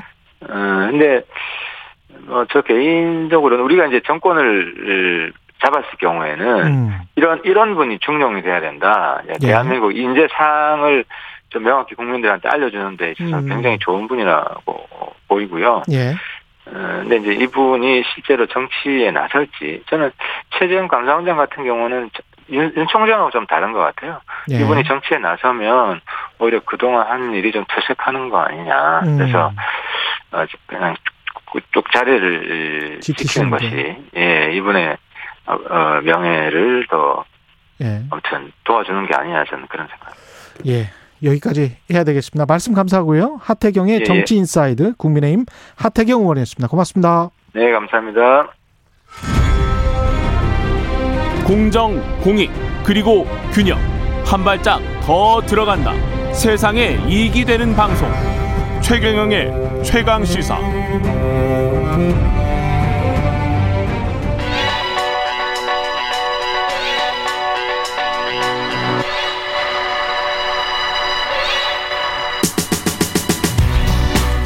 네, 코로나19 모범 방역국으로 칭송받았던 대만이 요즘 뒤늦게 방역 위기에 빠졌습니다. 급기야 엊그제부터 국경 재봉쇄에 들어갔는데요. 대만이 이게 섬나라인데 오늘 송현서의 눈에서 대만 코로나 상황과 물밑에서 벌어지는 미중 백신 외교전까지 서울신문 외신 전문 송현서 기자와 함께합니다. 안녕하세요. 네, 안녕하세요. 예. 지난번에 이어서 이제 두 번째 네. 송현서의 눈입니다. 송현서의 눈 두 번째 대만. 대만의 코로나19 확진자 수는 지금 네. 어느 정도 되나요? 9일 이후에 1일 신규 발생 추이가 굉장히 급증을 했어요. 그래서 예. 14일에 확진자가 29명이었는데 하루 만에 이제 15일에 180명대를 기록합니다. 180명대. 네. 이게 확산세가 심해지다 보니까 말씀하신 것처럼 이제 국경도 봉쇄를 했고요. 예. 뭐 오락시설도 폐쇄를 했고요. 이런 음. 봉쇄 조치가 일단은 다음 달 18일까지는 계속될 것으로 보입니다. 대만이 인구가 한 2천만 명 되나요? 2,400만 정도 됩니다. 아, 그거를 계산해서 우리가 한 5,200만 그렇죠. 정도 되니까. 정도라고. 근데 한 자리 숫자였는데 이제 갑자기 네. 세 자리 숫자로 올라가 그렇죠. 버렸으니까 0명, 3명, 7명에서 갑자기 180명대로 순식간에 늘어나 버린 거죠. 왜 이렇게 된 겁니까? 이게 뭐 사실 대만이 지난해 중국이 처음에 코로나 터졌을 때 음. 가장 먼저 국경을 닫았던 국가예요. 굉장히 네. 엄격하게 국경 제한을 해 왔는데 문제는 이 긴장이 좀 풀어진 겁니다. 음. 그러면서 한국 같은 경우에는 좀 인후통도 있고 열이 나면 어 코로나인가 반드시 의심을 하게 되어 그렇죠. 있는데 예. 이 대만에서는 열이 나는데도 코로나 의심을 하지 않고 환자를 돌려보내는 의료진들이 있었다는 거예요. 아. 그러니까 그게 이제 워낙 국경을 단단하게 닫았기 때문에 어, 너무 안심했구나. 우리한테는 코로나 들어올 구멍이 없어라고 생각을 했다는 겁니다. 아니 그러니까 섬나라인데 네. 국경을 닫았다는 의미가 네. 공항을 아주 방역을 철저하게 했다. 방역도 철저히 하고 이제 입경 자체를 굉장히 엄격하게 제한을 했던 거죠. 배로 들어오는 경우는 있기는 있겠지만 그렇죠. 아주 소수로 있는 거죠. 어. 네. 그러다 보니까 이게 우리는 잘 막았으니까 이 안에는 코로나 바이러스가 못 들어와라고 생각을 한 거예요. 뉴질랜드 같은 그런 느낌이었구나. 약간 그런 거죠. 예. 네. 그러면서 이제 약간 지역 감염을 조금 느슨하게 한 겁니다. 지역 방역에 대한 그런 예. 것들을 그렇다 보니까 이제 이런 것들이 방역이 뚫린 원인으로 지목이 되고요. 그래서 전문가들 사이에서는 국경 통제만 강화하고 예. 지역 내 감염에 대해서는 고려하지 않는 부분들 것들이 결과적으로는 어떤 사례를 어떤 결과를 만들어낸지가 지금 대만을 보면 알 수 있다라고 이야기를 하고 있습니다. 근데 그 확진자 수로 봤을 때는 네. 뭐전 세계 특히 이제 미국이나 유럽 네. 뭐 한국과 비교해서도 그렇게 많지는 않은데 그렇죠. 사재기 현상도 벌어집니까? 네. 코로나 팬데믹 초반에 뭐 호주나 영국, 미국 같은 데서 예. 휴지 많이 사시는 거 보셨을 거예요. 그렇죠. 마트 들어갈 때 무조건 줄 서고 예. 지금 대만에서 이런 상황들이 똑같이 벌어지고 있습니다. 또 휴지 사요? 네, 휴지도 사고 라면도 사고요. 휴지를 왜 그렇게 사는지 모르겠는데 예. 네, 라면 사고 지금 굉장히 시민들이 동요하고 있는 상황이고 게다가 문제는 지금 현지 기온이 굉장히 높습니다. 예. 어제만 해도 33도였고요. 체감 음. 온도가 40도에 육박하는 상황인데 이렇게 더운 5월을 보내고 있다 보니까 확진자가 이 정도로 급증하기 전까지는 마스크를 쓰지 않는 시민들이 많았다고 해요. 예. 네, 그런데다가 이제 날씨가 너무 더워지다 보니까 가뭄까지 겹치면서 이게 이제 수급이 잘안 되니까 생필품이 음. 그러면서 사재기가 더욱 더 심해지는 현상도 있습니다. 백신 접종은 이쪽이 어떻습니까? 접종률이? 제, 접종률이 그렇게 높지 않습니다. 지금 아까 말씀하신 것처럼 대만 인구가 2,400만 명인데 음. 백신 접종률이 전체 인구의 1%도 안 돼요. 근데 그 이유가 한국도 코로나가 심하게 되지 심하지 않을 때는 백신 백신의 접종 필요성을 조금 못 느낀 부분들이 분명히 그런 있었거든요. 나라들이에요. 대만, 백신도, 한국, 일본. 네, 뭐. 맞습니다. 예. 대만도 맞습니다. 그래서 이게 좀 문제가 있었고 아스트라제네카 백신을 좀 들여오긴 했어요. 아주 소량이긴 하지만 음. 그런데 혈전 논란이 전 세계에 있다 보니까 사람들이 또이 기피해? 네, 기피하는 현상이 있었던 겁니다. 예. 그래서 백신도 부족한데다가 백신 접종률도 전체 인구의 1%안 되는 수준이다 보니까 지금 백신으로는 이걸 막기가 조금 어려운 상황이 돼버린 거죠. 어, 그러면 좀 문제가 될 수도 있네요. 워낙 또 더운 나라니까. 네. 예, 밖에서 생활을 많이 해야 될 텐데 네. 대만 같은 경우는 중국 백신은 안 받겠죠? 네, 안 받겠다고 지금 하고 있습니다. 예. 일단 올해 2월부터 사실 독일하고 계속 화이자를 들어오려고 협상을 하고 있었어요. 음. 그런데 갑자기 독일 정부가 협상을 중단하죠. 이게 대만에서는 중국이 독일에 압력을 넣은 게 아니냐라는 의심을 했었고 예. 중국은 뭐 우리는 대만 백신 구매하는 거 방해한 적 없다 이렇게 해명을 합니다. 음. 이런 와중에 미국이 중국 보란 듯이 대만에 이제 백신을 지원하겠다고 나서는 상황이 됐어요. 예. 그 지금 중국은 본인들이 백신 줄 테니까 세계 보건총회 참가하지 말라 이렇게 지금 압력을 넣고 있거든요. 대만 측에. 예. 이 세계 보건총회라는 게 세계 보건기구 최고 의사결정기구고 24일부터 지금 열리는데요. 여기에 대만 따로 중국 따로 나가는 게 이 중국이 원하는 하나의 중국 원칙에 위배된다는 게 이제 중국의 입장인 거죠. 그래서 예. 대만을 지금 못 나가게 하고 있는 상황인데 이런 음. 와중에도 대만은 여전히 중국과의 불편한 관계 때문에 백신을 받지 않겠다라고 이야기를 하고 있고 지난 3월 조사를 보면 응답자의 75%가 중국 백신은 좀 내키지 않는다라고 답변을 합니다. 네. 대만의 반도체 TSMC를 계속 뭐 미국 쪽에서 네. 어, 유인하는 그런 전략을 취하고 있네요. 우리 삼성전자랑 비슷하네요. 비슷합니다. 예, 네. 백신으로 어떻게 좀 유인을 해보자. 대만과 네. 일본과의 관계는 좀 좋다 좋단 말이죠. 그렇죠. 그런데 네. 코로나 확산세 때문에 도쿄올림픽 야구 세계 최종 예선권 개최권을 반납하기로 네. 했습니다. 네. 예. 그런 부분들이 지금 막 많이 맞물려져 있어요. 음. 지금 일본, 중국, 미국, 대만을 둘러싸고 예. 이런 부분들이 결국은 미중 패권 싸움까지 가는 거 아니냐라는 이제 예측들이 굉장히 많죠. 대만에서. 네, 대만에서. 네. 왜냐하면 중국은 지금 자국산 백신을 일대회에 맞춰서 그 개도국 위주로 굉장히 많이 풀고 있습니다. 네. 그리고 특히 아프리카 쪽에 좀 많이 집중하고 있는 음. 모양새죠. 반면에 미국은 이제 일본이나 EU 동맹국 중심으로 백신을 지원하면서 중국을 좀 포위하려는 모양새예요. 네. 그런데 미국 같은 경우는 지금 백신 부스터 얘기가 나올 정도로 이미 백신이 조금 여유 있는 물량이 생겼잖아요. 미국, 영국은 사실은 여유가 있습니다. 이미 여유가 있습니다. 생겼습니다. 있습니다. 예. 그래서 이제 좀 밖으로 좀 내보낼까 하고 있는데 예. 이미 중국은 WHO에서 승인을 받기 이전부터 외, 국으로 많이 이 백신을 수출을 했기 때문에 그렇죠. 보냈기 때문에 예. 미국이 좀 한 발 늦은 게 아니냐라는 분석들이 있어요. 그러니까 중국 같은 네. 경우는 남미랄지 아프리카 쪽으로 많이 그렇습니다. 뭐랄까 외교전을 했잖아요. 백신 외교전도 가지고 하고 이제 대만하고 수교가 맺어져 있는 아프리카 국가들한테는 또 주지 않겠다 이런 식의 일종의 협박도 해 가면서 지금 중국은 그래서 네. 온두라스가 사실은 대만이랑 맞습니다. 지금 깨버린 거예요. 맞아요. 예. 네. 그런 부분들이 중국에서 백신 있습니다. 받고. 네 네. 그래서 예. 대만이 만약에 지금처럼 계속 이렇게 중국 백신하고 음. 미국 백신만 받으려고 한다 그러면 예. 결과적으로 중국이 뭐 추가적인 군사위협 같은 걸 할 수도 있고요. 음. 여기에 미국이 다시 한번 대만을 지지하고 나선다면 이런 백신을 계기로 한 패권 싸움, 미중의 패권 싸움 이야기가 아마도 다시 나올 겁니다. 오늘 말씀 재밌었습니다. 예, 송현서의 눈 서울신문 송현서 기자였습니다. 고맙습니다. 감사합니다.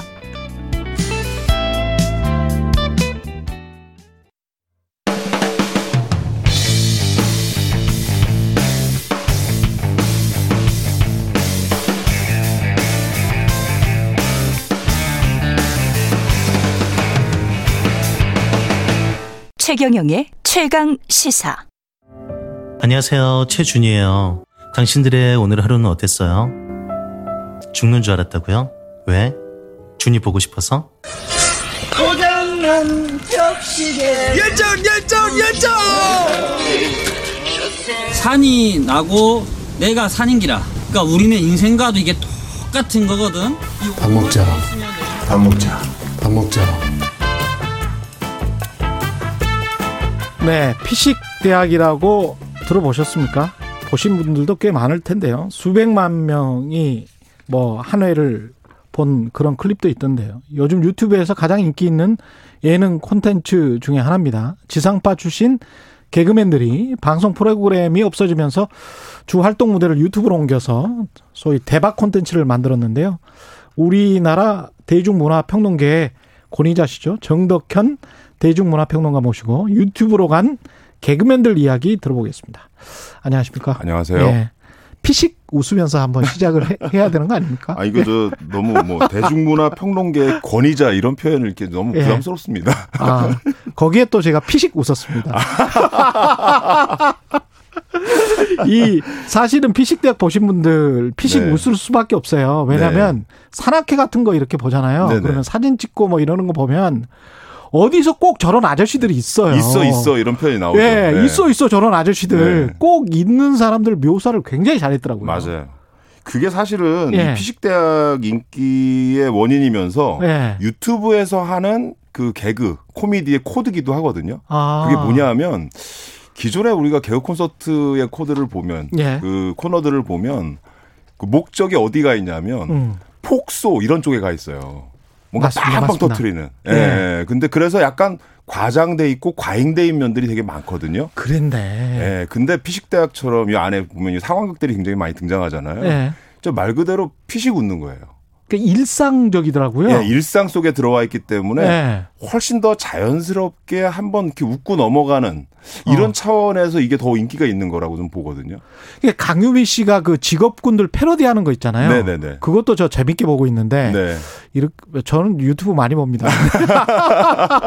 아니 보고 보고 있다 보면 네. 맞아 간호사가 성형외과 간호사가 저는 안 가봤지만 꼭 저럴 것 같아. 음. 뭐 이런 느낌이 있어요. 그러니까 최강 시사 지금 하시는 최경 씨도 이렇게 이걸 열심히 보고 계신데. 아 재밌어요 일단. 네, 재밌습니다. 그러니까 네. 사실은 이것도 좀 단계가 있어요. 처음부터 네. 개그맨들이 이렇게 자연스러운 거를 꾸미지는 않았고요. 음. 처음에 유튜버 유튜브 가신 분들이 시행착오를 많이 겪었어요. 네. 그러니까 실제 했던 방식대로 조금 뭐라고 해야 되나 설정 개그 같은 거 많이 했거든요. 이게 네. 많이 했던 게 몰래 카메라 이런 걸 많이 했잖아요. 아, 몰래 카메라는 네. 확실히 코드가 지상파에서 했던 그런 코드들을 많이 갖고 왔다고 보는 건데 음.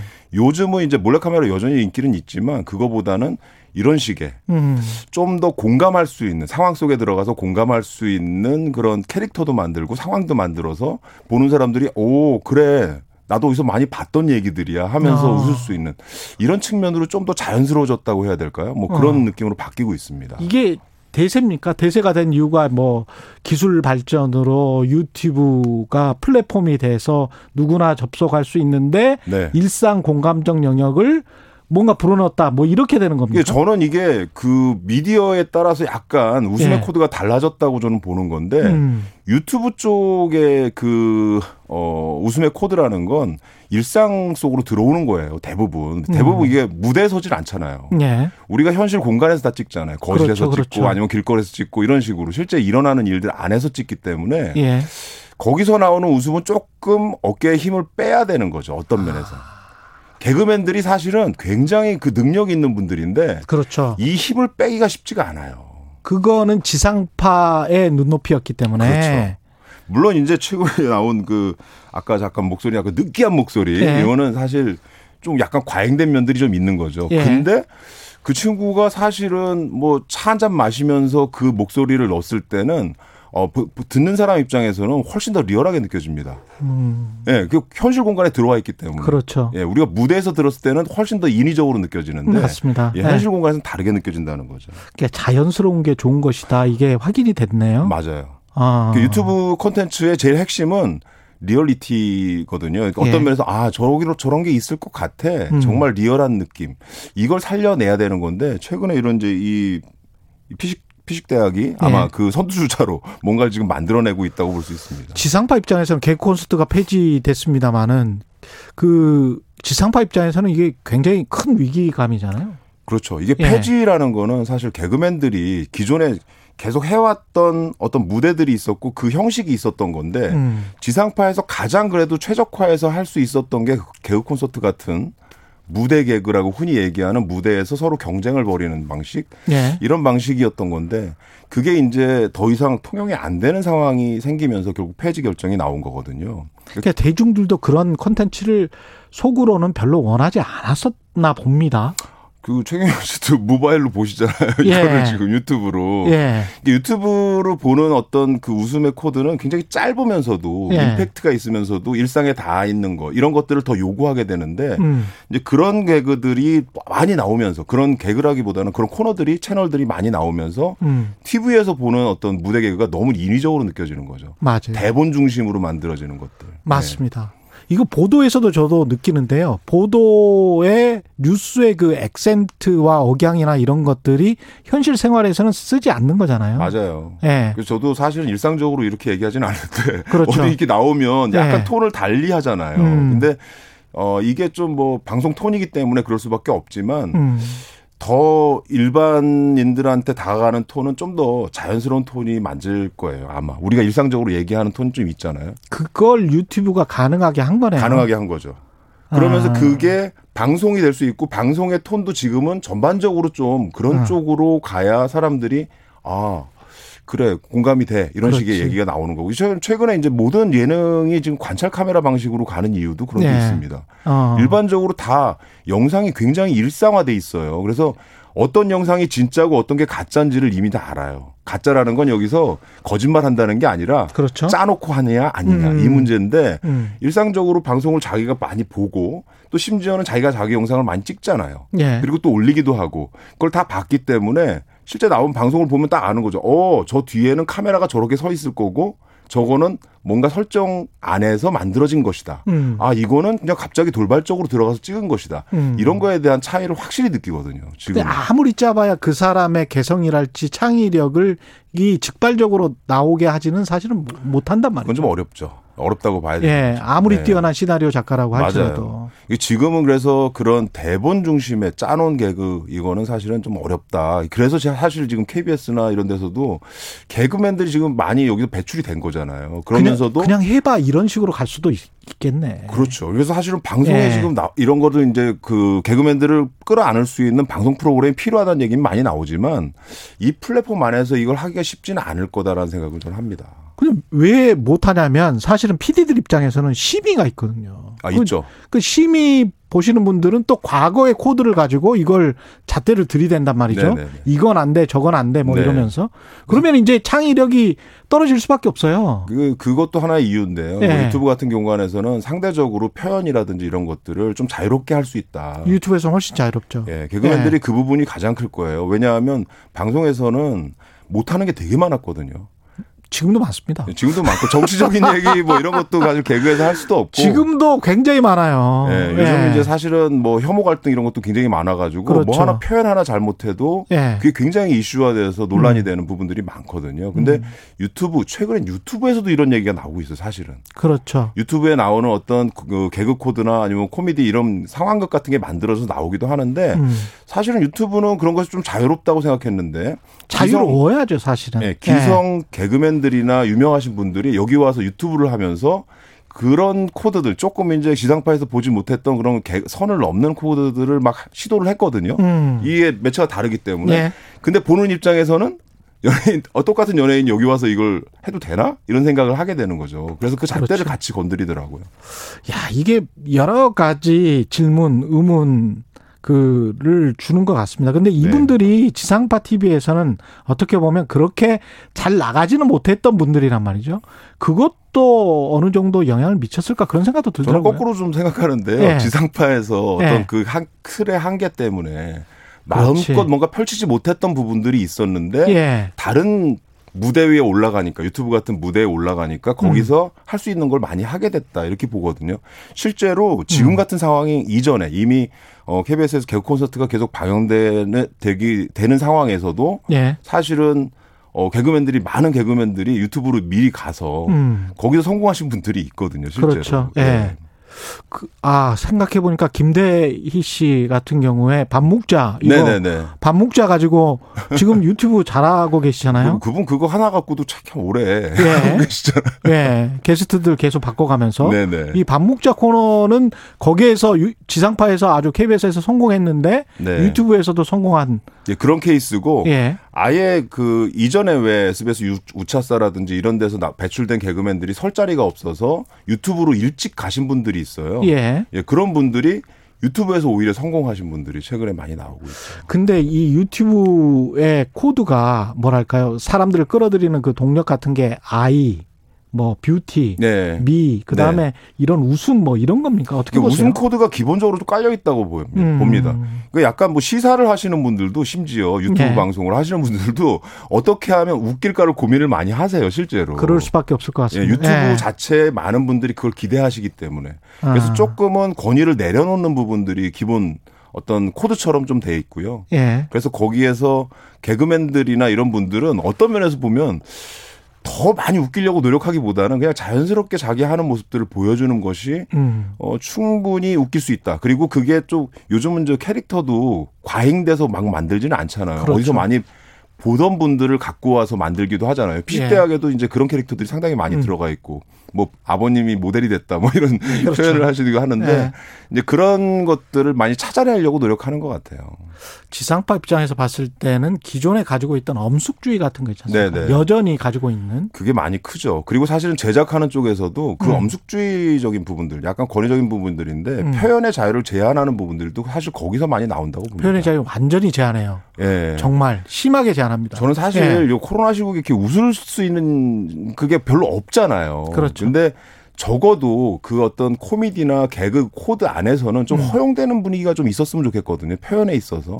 그러니까 가령 무슨 뭐 어디에서 사고가 나서 한 세네 분이 돌아가셨어요. 네. 네 분이 돌아가셨는데 어 개그 콘서트에서 관련해서 뭐 웃음이 터져 나왔습니다. 네네. 근데 이, 이럴 때 이런 시국에 이런 상황에서 너희들이 웃음을 뭐 이런 식의 댓글들이 아, 굉장히 또 네. 강하고 네, 네. 그게 또 심해 올라오는 경우도 있어요. 아, 진짜요? 그러면 제작진들 입장에서 봤을 때는 과거에 아우 이게 도대체 뭐지라는 그런 생각을 가질 수밖에 없습니다. 한계를 느끼죠. 한계를, 한계를. 느낄 수밖에 예. 없어요. 그래서 이런 시국이기 때문에 웃음이 더 필요하다라는 어떤 마인드를 가져야 되는데 그렇죠 오히려 네, 근데 오히려 그 부분에 대해서 좀 엄숙한 잣대를 갖는 분들이 더 많습니다. 그러니까 사회 전체를 어떤 슬픔에 빠지게 한다거나 또는 뭐 물론 생각해야 될 부분들을 계속 생각해야 되는데 몰아가는 듯한 측면이 있는 것 같아요. 저는 약간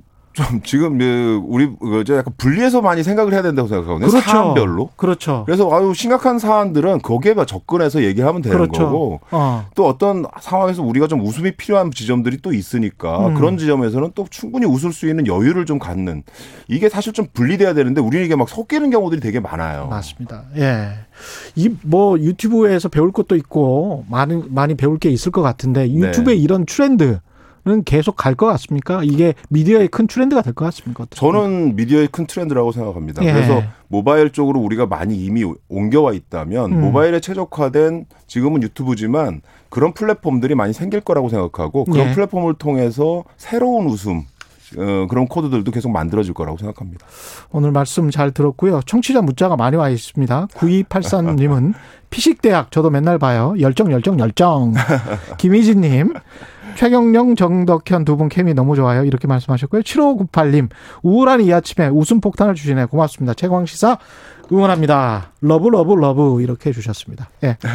오늘 말씀 잘 들었습니다. 정덕현 네. 대중문화 평론가였습니다. 고맙습니다. 감사합니다. KBS 일라디오 최강시사 듣고 계신 지금 시각은 8시 45분으로 향하고 있습니다. Though we gotta say goodbye for the summer. 최경영의 최강 시사 정치가 흐르는 음악 다방 어서 오세요.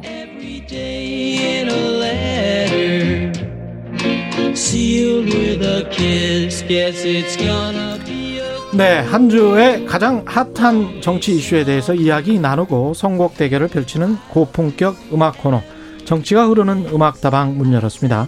시사 음악 두 마리 토끼를 다 잡는 시사음악계 거장 김수민 평론가 김민아 평론가 나와 계십니다. 반갑습니다. 예, 안녕하세요. 예, 시사음악계 거장 음악계인지 시사계인지는 모르겠습니다. 두 마리 토끼 예. 두 마리 토끼를 잡는다고 하셨는데 예. 두 마리 토끼한테 잡히고 있는 것 같습니다. 예, 두 마리 네. 토끼 다 못 잡을 수도 있습니다. 그러니까 시사에서도 거장이 못 되고 음악에서도 예. 거장이 못 되니 예. 시사와 음악에서 거장이라고 하는 거죠. 예, 네. 그냥 갖다 붙이는 거죠. 예. 장은 큽니다. 하여튼 예. 확실히. 예. 오늘의 키워드는 민주당 대선 트로이카 이재명, 이낙연 그리고 정세균. 트로이카는 맞습니까? 그렇게 부르고 있는데 예. 지지율 네. 격차를 감안하면은 네. 완전히 대등한 상태는 아니라고 볼 수 있겠죠. 제가 아무래도. 보기에 대등한 한국 사회에서 대등한 트로이카는 유지인, 정윤이, 장미 정도가 야. 트로이카입니다. 네, 세대 한 명도 한 명도 모르겠어요. 세대 차이가 확 느껴지네요. 예. 네. 뭐한 명도 모르겠네. 빼고는 트로이카 네. 없었습니다. 너그 네. 왕비호가 생각이 납니다. 예, 지금 현재 1강 2중 정도 되죠. 이낙연 전 대표는 또 그렇게 인정 안 할 것 같습니다. 아, 그렇습니까? 그럼 어, 떻게 되는 거예요? 1강 1중 1약입니다. 1강 1중 1약입니까? 그렇게 볼 수도 있겠죠. 정세균 네. 전 총리하고 나름 격차가 있다. 이렇게 네. 이낙연 대표는 생각할 것 같습니다. 평론가는 어떻게 생각하세요? 네, 뭐 3강 구도죠. 네. 모든 것은 네, 예. 본인들 위주로 이제 해석할 예. 수밖에 없으니까. 예. 3강 구도입니다. 예. 각 후보의 강점과 약점 한, 한 가지씩 짚어주세요. 네. 저는 이재명 지사 같은 경우는 강점이자 약점이 같은 것인데 오래 노출되었다. 음. 강점으로는 검증이 많이 됐다는 이미지를 줄 수가 있고 실제로 본인이 좀 위기에 처했었던 재판 이런 것들을 다 털어냈기 때문에 음. 이런 것들은 강점인데 약점은 이재명 지사는 어쩌면 2002년 대선으로 치면 노무현 후보 정도의 포지션을 기대했을 수 있어요. 예. 그러니까 이낙연이라고 하는 선두 주자를 제치고 극적으로 대통령이 되는. 음. 근데 너무 빨리 제친 감이 있거든요. 그래서 오히려 예, 노무현 네. 후보보다 이회창 후보에 더 가까워진 게 아닌가 잘못하면 음, 그게 예, 약점이 될 수 있다. 예, 그렇습니다. 그러니까 어. 너무 앞, 빨리 앞서 나갔기 때문에 예. 그리고 이낙연 정세균 두 사람의 강점 약점 저는 같은 것이라고 보는데 네. 둘다 이미지에 있는 거거든요. 음. 강점은 민주당에 대해서 대중이 갖는 부정적 이미지가 있습니다. 음. 좀 날렵할 수는 있는데 가볍다라든가. 음. 근데 이런 것들과는 거리가 멀다. 음. 진중한 이미지를 갖고 있는 것 음. 이게 강점이라면 약점은 대통령에게 사람들이 보통 무난한 조정자의 이미지를 기대하지는 않거든요. 예. 그런 의미에서는 좀 약점이다. 무난한 조정자의 이미지 기대하지 않습니까? 좀 그래도 좀 치고 나가고 어느 정도는. 아 저는 예. 이거 반대하고 싶어. 네? 아니 저 같은 사람 무난한 조정자 이미지를 뭐저 뭐 강조할 수도 네. 있어요. 모두가 네. 최경영 기자님 같을 수는 없잖아요. 소수자, 모든 사람이 뭐 소수자. 소수자입니까 저는? 정치적 네. 소수자. 모든 사람이 매일 외신을 챙겨볼 수는 없는 거예요. 그렇습니까? 예. 네. 김민하 평론가는 어떻게 보십니까? 예. 저는 뭐 일단 이재명 지사는 모두가 음. 아시다시피 시원한 게 강점이죠. 시원한 모든, 게 모든 것에 대해서 뭐 시원하게 얘기를 하고 예. 시원하게 풀고 뭐 그렇지 않은 문제도 있습니다만 단점은 이제 이 시원하게 푸는 맛이 음. 있어서 이제 좀 이렇게 대세론에 약간 가까워진 그런 측면이 분명히 있지만 동시에 여기에 이제 그림자가 있는 게 그 시원하다라는 게 사실은 좀 불안하다. 내지는 음. 또는 뭐 무섭다. 이 두 가지 이미지로 구현이 돼요. 그래서 좀 예. 이렇게 안정감을 추구하고 싶은 분들은 뭔가 예. 이렇게 좀, 아, 이거 너무 이렇게 좀 불안한 쪽으로 많이 그런, 그렇게 움직이는 거 아니냐, 불안한 음. 리더십 아니냐, 이렇게 예. 얘기하는 분들이 있고, 젊은 분들 중에는 무슨 뭔가 사고를 칠 것 같다, 무섭다, 이렇게 얘기하는 아. 분들이 있거든요. 예. 그래서 이게 강약이고, 예. 이낙연 이제 전 대표의 경우에는 뭔가 책임져 줄 것 같은 리더십, 저 사람에게 뭔가 기대, 기대면 뭔가 그래도 해결해 줄 것 같은 이미지, 그런 게 이제 있습니다. 그렇죠. 근데 반면 예. 그게 또 약점이 되는 것은 음. 분명 히 해결해 줄 것 같았는데 실제로 해결책을 갖고 온 걸 보면 대부분 지금 음. 그걸 실패했거나 예. 이상한 부분으로 갔거든요. 음. 그러니까 해결이 안 됐습니다. 예. 그래서 뭔가 해결책이라고 승부수를 걸은 것들이 다 승부를 거는 이런 결과로 나오지 못했다. 이게 지금 단점이고 음. 대표적인 게 사면론 이런 거죠. 음. 그 다음에 이제 정세균 전 총리의 경우에는 마찬가지로 저 사람도 뭔가 진중하고 뭔가 책임져 줄것 같다 이런 이미지가 있지만 예. 어, 단점으로는 이런 이미지가 이낙연 전 대표보다 약해요. 여러모로 어. 좀 희미합니다. 예. 그래서 대중에게 이 사람은 어떤 정치인이라는 게 음. 각인이 잘 안 돼 있습니다. 그래서 정치권 내에서만 잘 알려진 인물, 정치권 내에서만 강점을 갖는 인물 이렇게 되고 있는 게 약점이죠. 결국은 이제 전당대회 통해서 민주당도 대선 후보를 뽑을 텐데 당심도 중요하고 민심도 중요하고 어떻게 되나요? 여기 그 민주당 투표 같은 경우는 규정이 어떻게 됩니까? 일단 지난 대선을 놓고 보면은 100% 완전 국민 경선을 했었죠. 완전 국민 경선. 대신에 당원은 자동 자동으로 그 경선 인단에 들어가는 것으로. 아 경선 인단에 따로 신청하지 않아도. 네. 그러면은 이게 당심과 민심이 뭐 민심이 상당히 많이 작용할 가능성이 그렇습니다. 높네요. 보통 정당에서 대표를 네. 뽑는 거하고 대선 후보를 뽑는 게 다르죠. 대선 후보를 뽑을 때는 특히 네. 한국의 어떤 국민 정당, 포괄 정당 모델에서는 미국형 정당 모델인데 음. 여기서는 이제 당원들의 어떤 직선보다는 네. 네, 그 외부에 개방돼 있는 그런 경선 형태를 취하는 그럼 것이죠. 이번 경선 같은 경우도 어떻게 될 것 같아요? 이번 경선은? 이제 룰이라든가 이런 것들이 일단 대선 기획단 끼구려서 이제 음. 거기서 예를 들면 경선 시기라든지 이런 것들도 포함해서 이제 논의를 하게 될 것인데 네. 이미 정해놓은 구조라는 건 이미 있는 거고 그걸 바꿀 거냐 이제 문제거든요. 그래서 어. 쨌든 지금 국면에서는 당심이 그렇게 또 이렇게 뭐 어, 무시될 만한 그런 예. 또 변수는 아니다라고 봐야겠고요. 음. 그렇기 때문에 사실은 이세 후보가 제가 쭉 말씀드린 이제 강점과 약점이 분명함에도 불구하고 음. 이낙연 전 대표라든지 정세균 전 총리가 꼬이는 부분이 이제 여기에 있거든요. 그래서 음. 뭔가 진중하고 안정감 있는 리더십으로 가야 되는데 음. 최근에 보면은 약간 이제 메시지가 좀 강해진다든지 예. 이낙연 전 대표 뭐 이렇게 내가 죽는 한이 있어도 대통령을 지키겠다 뭐 이런 발언이 이제 좀 언론의 보도가 쭉 된다든지 그거는 이재명 지사를 겨냥한 건가요?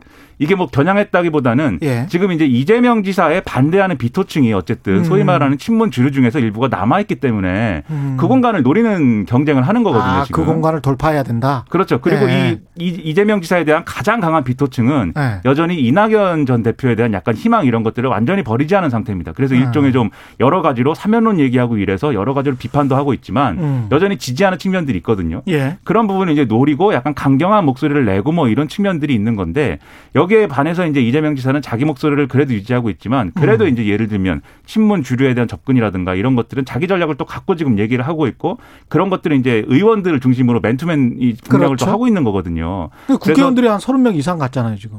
그렇죠. 이게 무슨 뭐 이 지지 모임을 발족을 했는데 네. 국회의원들이 굉장히 뭐 서른 명이 모였고 그래서 네. 그 동안에는 이재명 지사가 이 원내에서의 어떤 조직력 이런 것들은 약점이다 이렇게 음. 얘기를 됐는데 이렇게 명수가 많은데 그렇죠. 이재명 조직력 있는 거 아니냐 네. 이런 얘기도 나오고요. 심지어 네. 지금 신문을 보면은 각 의원들이 원래 성향은 뭐고 어, 떤 생각을 가진 사람들이 다 표로 그려놨어요. 아 그래요? 네 그렇습니다. 그래서 이분은 뭐 과거에 친문 뭐 줄이었다 음, 음, 음. 또는 뭐 이분은 뭐 어디 사람이다. 딱 구분을 해놨는데 음. 여러 개파의 연합군처럼 이제 좀 그림을 그려놨습니다. 아. 근데 여기서 저 방심하면 안 됩니다. 왜냐하면 아. 이런 시기에 1등 주자에게는 항상 또 그런 게 몰리는데 이게 일종의 어 지금 상황을 약간 사자성어로 얘기했을 때는 음. 난문 밤이일 수 있어요. 뭐라고요? 난문 밤이. 네, 낮에는 친문, 밤에는 아, 이재명. 뭐 이런 음. 흐름도 있을 수가 있기 때문에. 사자성어라 그래서 내가 깜짝 놀랐네. 네, 예, 한글이 들어가서. 네. 예. 네, 그래서 네, 아, 방심할 수는 없는 것이다. 네. 그 네. 어떻게 보십니까? 그 당신만 네. 보면은 이재명 지사가 아직 불리합니다. 왜냐하면 포럼에 34명이 네. 정회원으로 국회의원 34명이 음. 이재명 지사 포럼에 참여한다고 하는데 음. 이 숫자만 보면은 이낙연 쪽 그 캠프에 음. 포럼 명입니까? 같은 경우는 40명이고요. 아, 국회의원이. 그리고 그 정세 지지율하고는 네. 그 차이가 나네. 지지율하고 반비례하는 게 정세균 캠프는 70명입니다. 물론 70명이에요? 여기 뭐 이게 중복 가입된 사람을 다 파악해 보지 못했는데요. 예. 네, 그래서 이제 당심하고 민심 간에 좀 괴리는 있어 보이는 건데 근데 음. 결국에는 당심도 대통령 선거에서 이기느냐 마느냐 이것을 중심으로 놓고 사고를 할 수밖에 없는 거고 지지율과는 완전히 반대네요. 그렇습니다. 그리고 30, 이, 40, 70. 네, 이 트로이카 중에서 조기에 탈락하는 사람이 생길 수도 있는 거거든요. 그러네요. 그런 경우는 이제 그쪽을 지지했던 사람들은 다시 흩어지겠죠. 예. 이런 것들을 감안했을 때 이재명 지사한테 충분한 시간이 아직도 있다. 당신만 놓고 보더라도. 근데 음. 이세 모임에 다 간 사람도 있고요. 그리고 심지어 그렇겠지. 심지어 예. 의원은 이제 뭐 예를 들면 A 예. 후보 모임에 갔지만 보좌관은 뭐 비모임 후보 모임에 그렇죠. 간다든지 뭐 예. 이런 여러 가지 지금 일들이 일어나고 있어서 이 사람들 다 합치면은 정원에 막두 배, 세 배씩 될 겁니다. 그럴 수 있겠습니다. 이 대선 경선이 뭐 9월 언제 열릴 것 같습니까? 그건 진짜. 지금 연기론이 나오고 음. 있는데 9월 11일이죠. 원래 음. 아 9월 9일이죠. 원래대로 네. 하면은 당원 당규대로 하면 근데 이거를 더 늦춰서 11월 9일쯤에 하자. 이런 얘기도 나오고 있고. 만약에 이재명 지사가 그걸 받으면 네. 더 있어 보이지 않을까요?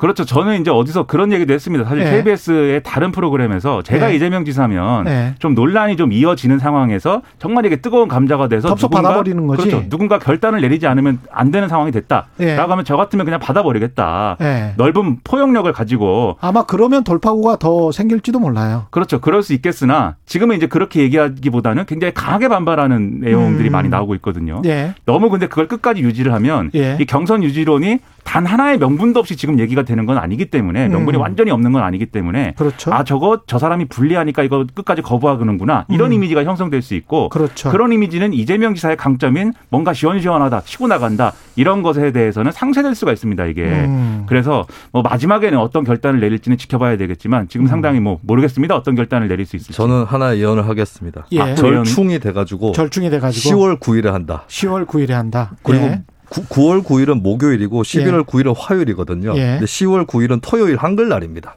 날짜도 더 좋아요. 네, 절충이 될 것이다. 예. 네. 제 생일날 하면 어떻습니까? 10월 14일인데. 그러, 그렇게 따지면 뭐. 예. 지금 현재 이제 세 분을 다 그 선곡을 해오신 거는 아니고 네네. 당내 1위를 달리고 있는 이재명 지사 선곡만 일단 제작진이 부탁을 드렸어요. 예. 그래서 김민아 평론가는 어떤 곡? 토이의 거짓말 같은 시간인데 왜? 과거에 이재명 지사의 여러 가지 위상이나 이런 걸 생각해 보면 지금은 음. 상당히 어쨌든 주류의 지지를 흡수하고 있는 국면이 됐거든요. 예. 이게 얼마나 거짓말 같은 시간입니까? 그런데 예. 이 노래의 핵심은 이별을 전제하고 있습니다. 이별한 후에 그 알겠습니다. 우리가 만났을 때를 거짓말 같은 시간이다. 이렇게 생각하는 거거든요. 김수민 평론가도 이야기 해야 되니까. 네. 예. 산울림의 문 좀 열어줘. 문 좀 열어줘. 친문의 마음을 열어줘. 첫 번째, 두 번째 경선 예. 좀 빨리 열어줘. 예. 문좀 열어줘로. 열어줘, 열어줘. 예.